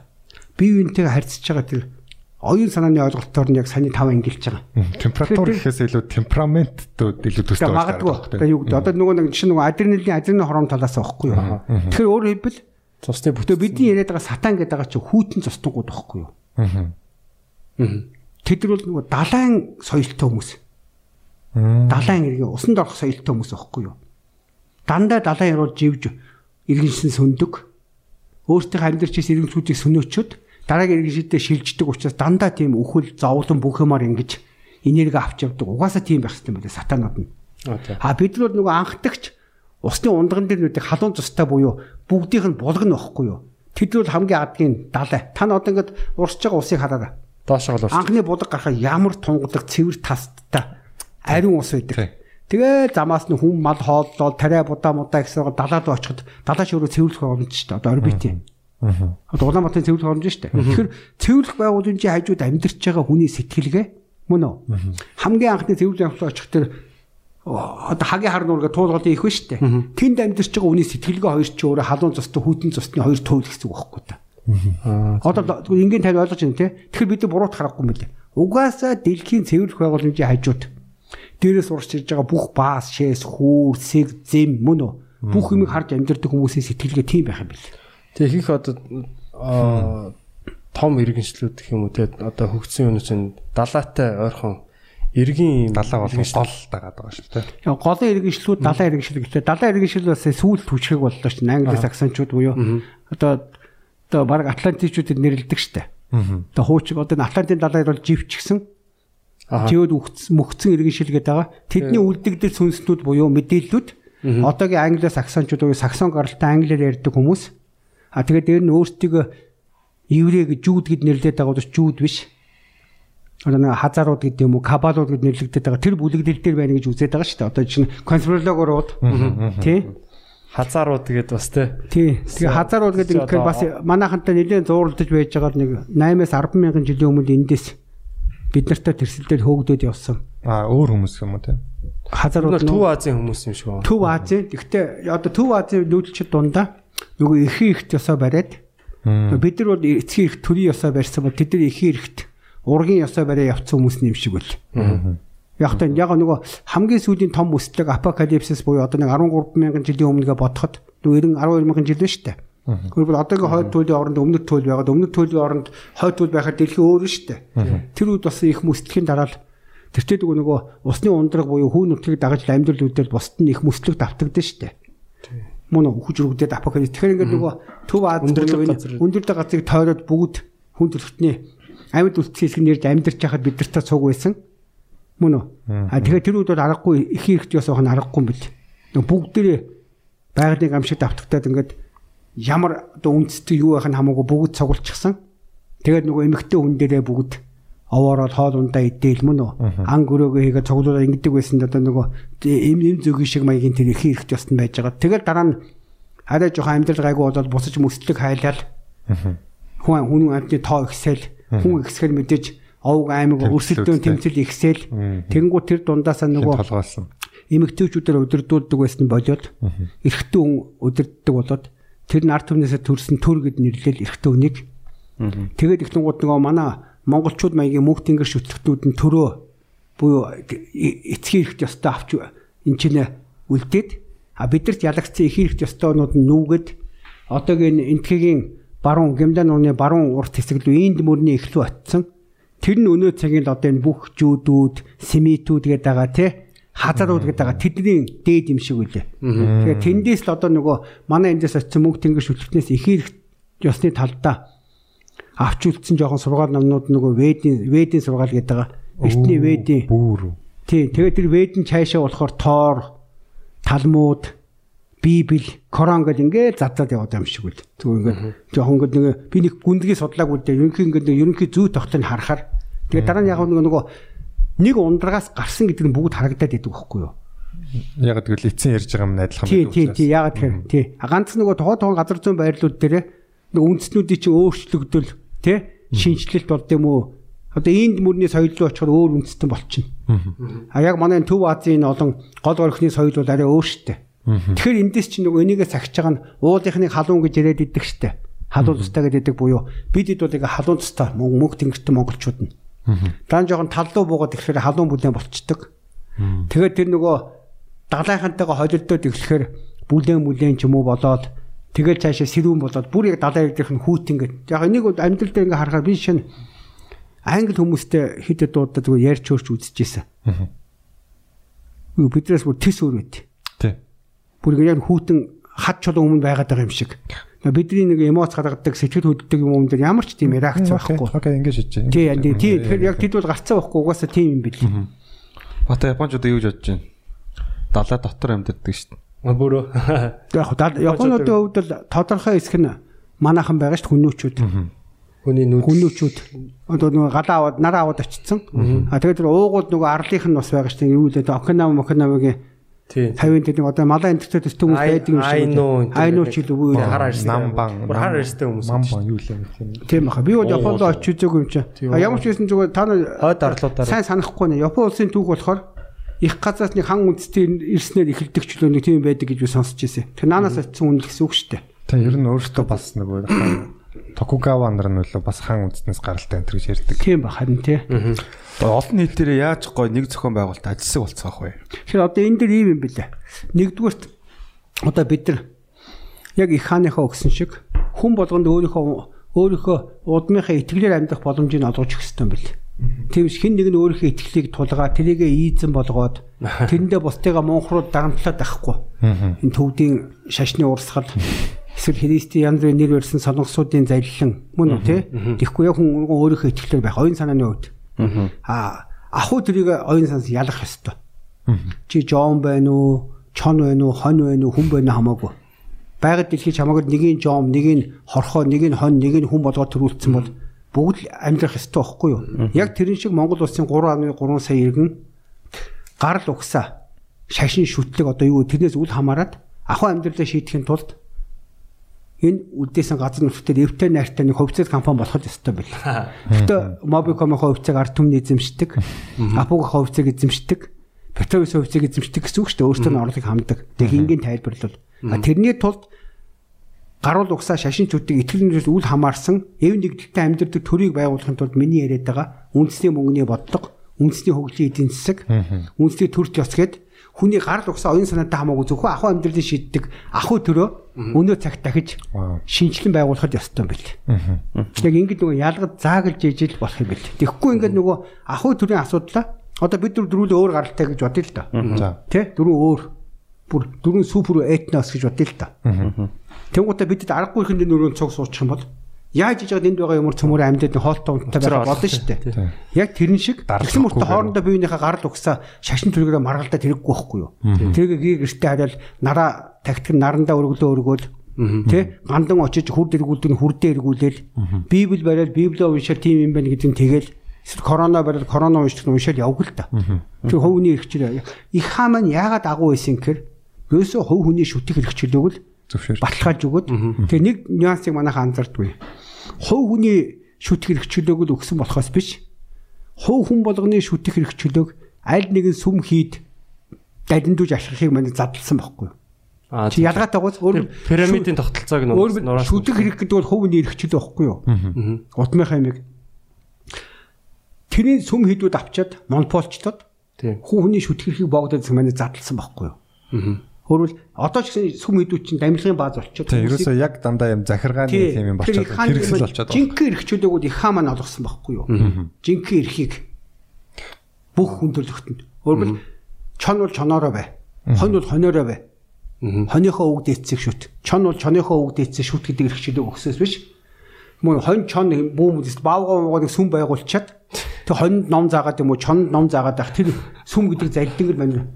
Тэр юм зассан хүн байхгүй юу? Тэгэхээр Америк үндсэн үеийг санаачилсан одоо энэ том гэдэг байгаа Линкольн энэ төр чинь яг энийг л үндсэн хуулиндаа байж ич тэр гарал угсаа шашин чүлдэг гэдэг юм уу. Тэгээд угаасаа түүний миний ярьдаг тэр Жан Жак Руссо Монтескегийн үеэс эхлээд угаасаа Европын орнуудад энэ хүний эрх гэдэг ойлголт чинь яг энэ байдлаар нэлээд дэлгэрсэн байсан. Тэгээ яаж энийг үндсэн хууль болгоод цэгцлэхүүгүүд үзэхээр Европт байж байгаа хүний эрхнүүд нь өрөөсгөл ялангуяа шашны шашны бол эдгээр шийдэж чаддгүй шүү дээ. Дандаа Библиэрээ түшиглээд Христээрээ түшиглээд тэрүүгээр дарангуулах гэдэг шүү дээ. Тэгэхээр хувь хүний эрх чөлөө гэдэг үндсэн хуулинд шашин шүтэх, эс шүтэх бол хувь хүний эрх чөлөөг томьёолж өгснөөр манай их засаг үе их хааны юм багхгүй юу? Тэр бол ховсгол байсан тийм. Тэр том хувьсгалч ч юм уу цоош нь тэг хувьсгалч явах үед жамын алдагдсан байсан жамын эрхийн л хүн төлөвтөнд буцааж өгсөн юм яагаад байлээ тий буцааж өгсөн юм байлээ тий. Тий. За баярлалаа. Тэгээд бидний ярилцлага бас бараг 3 цаг болчих. 3-аас баг 4 явж байгаа. Тий. тий. Дунд нь нэг 10 завсарлаа. цаг болж Тэгээд штэ одоо. аа бид нар бас маш маш их сэдвээр ярилцлаа тий. Тийм Тэгээд тэр бас яг гайхалтай. Бүгд авцалтаатай ярьж байгаа хөвцөл. Тийм. Тэгээ энэ подкастыг би одоо бас дараа нь дахиж сонсож тий. Ингээд дахин дахин сонсомоор бас задлмаар юмнууд бас зөндөө байла. Зарим юм ч бас ингээд дондор нь бас нэг яг ингээд бас а, үг болгоныг нэг шүүрж авах авах бас хэцүү байла. Гэхдээ яг хаа маш их а, баярлалаа танд цаг гаргаж тий бид нар бид нарыг одоо ингээд бас тоогоод тий ингээд ирээд бас ингээд өөрийн бүх судалгаа одоо амьдралын үдсэн туршлагын бүх одоо дараагийн үедээ бас сануулмаар байгаа тий зааж сургамаар байгаа зүйлээ ингээд бидэртэй хуваалцаж байгаад бол маш их баярлалаа. Манай сонсогч нар ч гэсэн бас яг тэгж бас талархаж байгаа.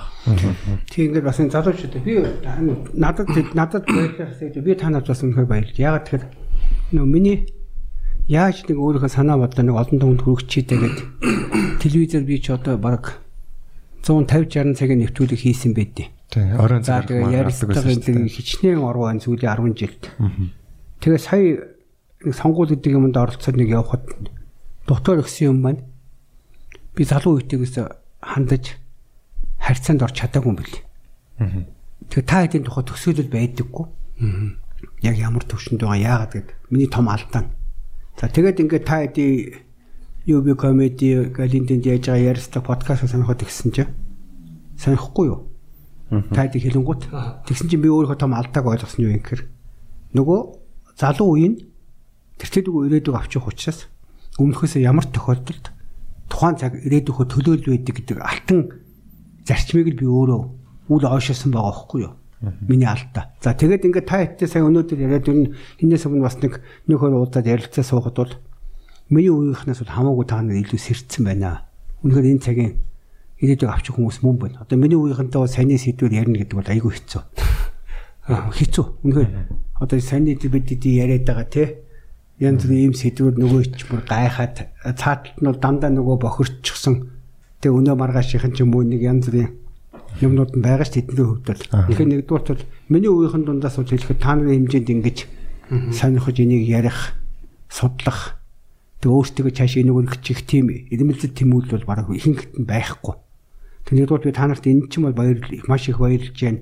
А хоёрдугаарт нь бидэд нийлээд ингэж бас энэ үзэж байгаа хүмүүст санаа авах өөртөө гоо сэрэх тэгээ цаашдаа өөр өөртөө ихтгэлээ олж аваад өөр өөртөө хөдөлөө зөв шийдвэр гаргаад тэгээ бусдаагаа эвлээд тэгээд ёстой нэг түүний хэлдгээр хувь заяа тавилангаа тэгшлээд газар нутгийнхаа эзэн болоод сайхан явах боломжийг нээж ингэж бас тэднэрт өгч байгаа өгсөн байх гэж энэ подкастраа бодож байна. Тэгээ өшөө бас нэг төгсөлд нь яхад үзэж байгаа подкастыг дараа нь сонсож байгаа хүмүүс бол маань чөлөөтэй та нар маань энэ манай залуучуудтай эргэж хандаж холбогдоод янз бүрийн асуулт харилцан ярилцахнууд байвал өгцгөөгөө тэгээ бидэд бүгдийг цуглуулж хагаад тий тэгээ эренбэлээд эренбэлчэд хамаагүй та хэд минь хүсчээ дахиад хийхэд бол би билээ. Миний үндсэн одоо үүрэг бол ерөөсөл тэгээ би яаж өөрийгөө нэг тий чадвар сүү амьдралаа зориулж судалж мэдсэн сурсан тайлсан одоо юу гэдэг тэр юм бол харамгүй хуваацахад билээ. Юусе миний үндсэн хийх ажил бол тэр шүү. Тийм учраас ингээд подкаст сонсож байгаа хүн болгон та нар минь дараа нь эндээс бодоод ямар нэг нэрлэх хэддэг дээд юм байхгүй. Тэ?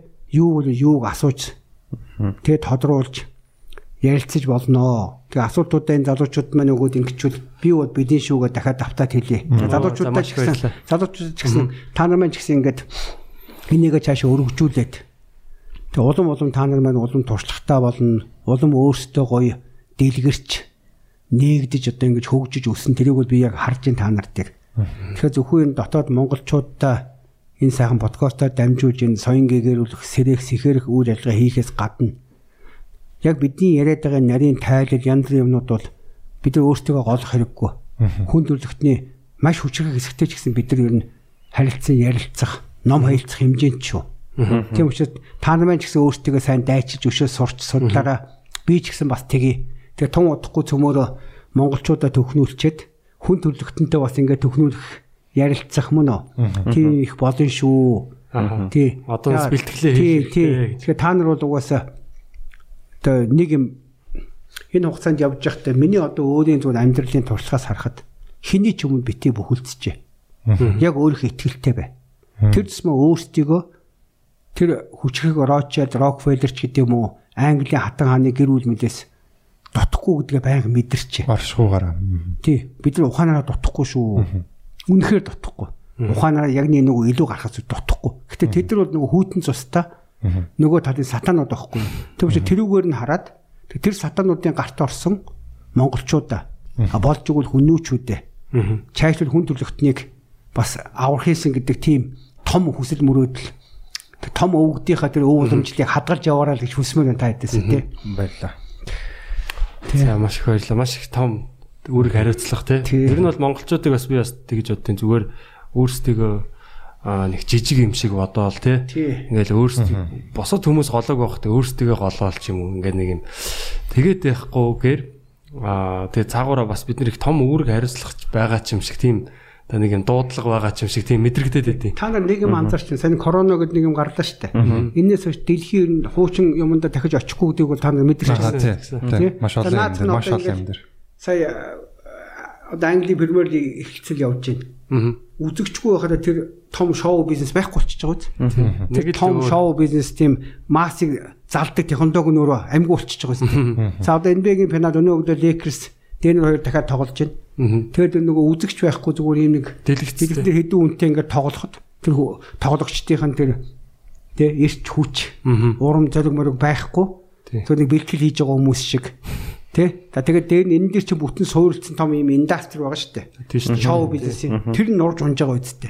Тийм байгааз ингээ харахад энэ зүгээр бүх утгаараа яг энэ том шоу бизнесүүд урлагийн, спортын Тэр нь улс төр гэдэг агач нэгсэн шоу бизнес шүү дээ. Яг үнэндээ. Тэр Леброны гаргаж ирээд суперод болгохтой адилхан хөрсгөх юм уу болгох гаргаж ирээд суперод болгодог байхгүй юу? Технологиор. Хитлэр. Тэгэхээр одоо ийм хуурамч юмнуудын коронавигийн дараа нурж унж байгаа нь өөрөө бас их том бас том дэвшил. Тэгээд түүний хэлдэг нэг 2160 жилийн 90 солигдсон учраас хүн төрлөختөн бүгдээрээ нийтээрээ шинэ оюун санаанд орноо. Тэгэхээр ийм их олон сайн цаг ирсэн байгаа болохоор Тэрийг баталгаажуулаад ингээд залуучууд та нараар подкаст хийгээ байж байгаа. А нийт ингээ бас ингээ гудамжаар яваад энэ тэнд хүмүүсийн сонгож харахаар монголчууд маш их сэрцсэн. Учныг олох гээд он шиг тайлах гээд их зүтгээд байгаа юм билэ. Гарц гаргалгаа хайгаад. Тийм болохоор цөмөөрө хамтдаа сайхан сонсож байгаа подкаст сонсож байгаа хүмүүс болон залуучууд та нар бүгдээрээ монголчууд маань бид нар ер нь бол дор ордон дордно гэж бол хизээч байхгүй нэгнээс. Илүү гарна вэ. Тийм учраас өөртөө ихтгэлтэй байгаад тэгээд урд нь янз бүр мухраа дагдаг байсан нь дандаа эргэцүүлж боддог болороо. Тий, эргэцүүлж бодох юм бол дотоос ч ундраад юм тайлагдаад байдэн шүү. тийм, учраас та нар өөрсдөө сайхан бүх юм эргэцүүлж бодож өөрсдөө дотоосоо ундруулж, ухааруулж тэгэж амьдрч байх юм бол амьдрал чинь тэгчин шүү гэд тэгээ өрөөё тэгэж амьдрахыг тий бүгдэнд нь. Эрүүл Батар шээ. За залуучуудтай их баярлалаа тий сайхан подкаст Баярлалаа, болчихгүй баярлалаа. тий бол- подкаст. Би бол маш их ханамжтай байна тий. Зөндөө Бид зүйл нар ч ойлголоо. гэсэн үнэхээр англам байна. Тэр номыг л олж уншия. За би та нар ном өгнө гараа өсгөхтэй заяа. Бүрөө. Ном тэр нөгөө зардггүй байж байгаа. Тэрийг өгөө хоёрдугаарт нь тэр та нар маань тэр хэлээд байгаа үзэж подкаст сонсож байгаа хүмүүс маань ч гэсэн одоо тэр номын худалдаанд байж байгаа нэг гурван номыг л уншиж байна. Валютын дан. Нэгдүгээрт нь currency war буюу тэр мөнгөний дан гэж орчуулсан байгаа. Тэрийг хоёрдугаарт нөгөө Nami Clan гэдэг Канадын сэтгүүлчийн аа бүтээл байгаа. Шок номдол гэдэг. Яг манад 90 он юусэн. Одоо энэ корона энэ яг тэр технологиор явж байгаа. Аа за за. Тэрийг уншчих юм бол корона гэж энэ залилын юу болохыг ойлгох. Шок номлолыг уншчих байгаа. Тий. За тоглолт. 3 дугаарт нь тэр манай Тотко Самсоны сая гарсан Сүрэг сүрэг гэд 5 дугаар бат байгаа. Тэрийг бас нэг аваад үзчихвэл. Тэрэн дээр 90 оноос хойш манай телевизсэн технологийн тухай маш гоё юм байгаа.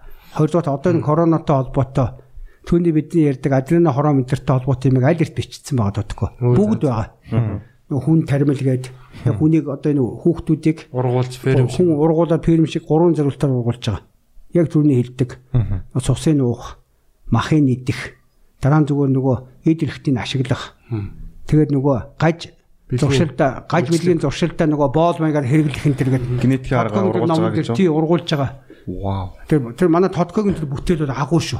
Энийг бол маш сайн бичсэн байгаа. Яа тэгэж сайн бичсэн. Сүрэг гэдэг номон дэр. Тий би урч нь өглөө 5 хүртэл уншиж дуустаа шүү. Бүр хамтанд нь орчих. Тий. Тэгээд тэр хүн Залуухан хүн байлаа шүү дээ тий. 84 оных шүү дээ. Харин бүрлаг залуу. Тий. Энэ бол энэ залуу Монголд маш их олон нэг сэрэж их зөв юм хийх залуу шүү. Миний одоо хүндэлж яваа залуу. Тэгээд яг арай жоохон гайгуугаас бол манай 8 чимэд байгаа. Та 8 чимтний подкаст хийж нэрэ. 8 чимэд бол одоо бас өнөө цагийн бараг лодоо дамгуу гэж хэлэгддэг хүн шүү дээ. Өшөө төдөгөө гэж хэлэгддэг. Маш чадвартай том тийм хүн байна. Та Акимгоотой хийцсэн маань Үлзий Батартай хийцсэн байна тий. Тэгээ тэгж жагаад өшөө ингээ харахаар бас сайхан сайн хүмүүс байгаа шүү тий. Тэгэл энэ гол нь олон залуучууд сонсоол Тий. гадаадаас сонсож байгаа, дотоодоос сонсож байгаа, өвөр Монголоос сонсож байгаа. Тий. Тэгэхээр энэ олон хүмүүс ч одоо нэг нэгэн ийм одоо юун дээр те ойлголт аваад ингээд бүгдээрээ дор дороо ингээд сэрэд нэгдээд ингээд яах юм бол энэ ч бас амар хүч байхгүй. Оо энэ энэ бол ёстой нөгөө сэтгэл нийлүүл уулыг эргүүлж усыг Тий. Буц эргүү яадаг л уулыг нуруулж усыг эргүүлнэ гэдэг штеп. Тэгэхээр сэтгэлийн хүч оломгүй далай тэгээд олон өгнүүд байдаг штеп. Тийм болохоор нээс бүх юм сэтгэл шүү тий. За нэлээ ядарсан байх шүү тий. Удаан ярьцгаалаа тий. Сэтгэлийн хүчээр Тий. баярлаа. За баярлаа. Тэгээ За, Business podcast бүгдээрээ асуултуудаа явуулаад байгаарай. Баярхан байхдаа дахин баярлаа. За баярлалаа. Баярлалаа.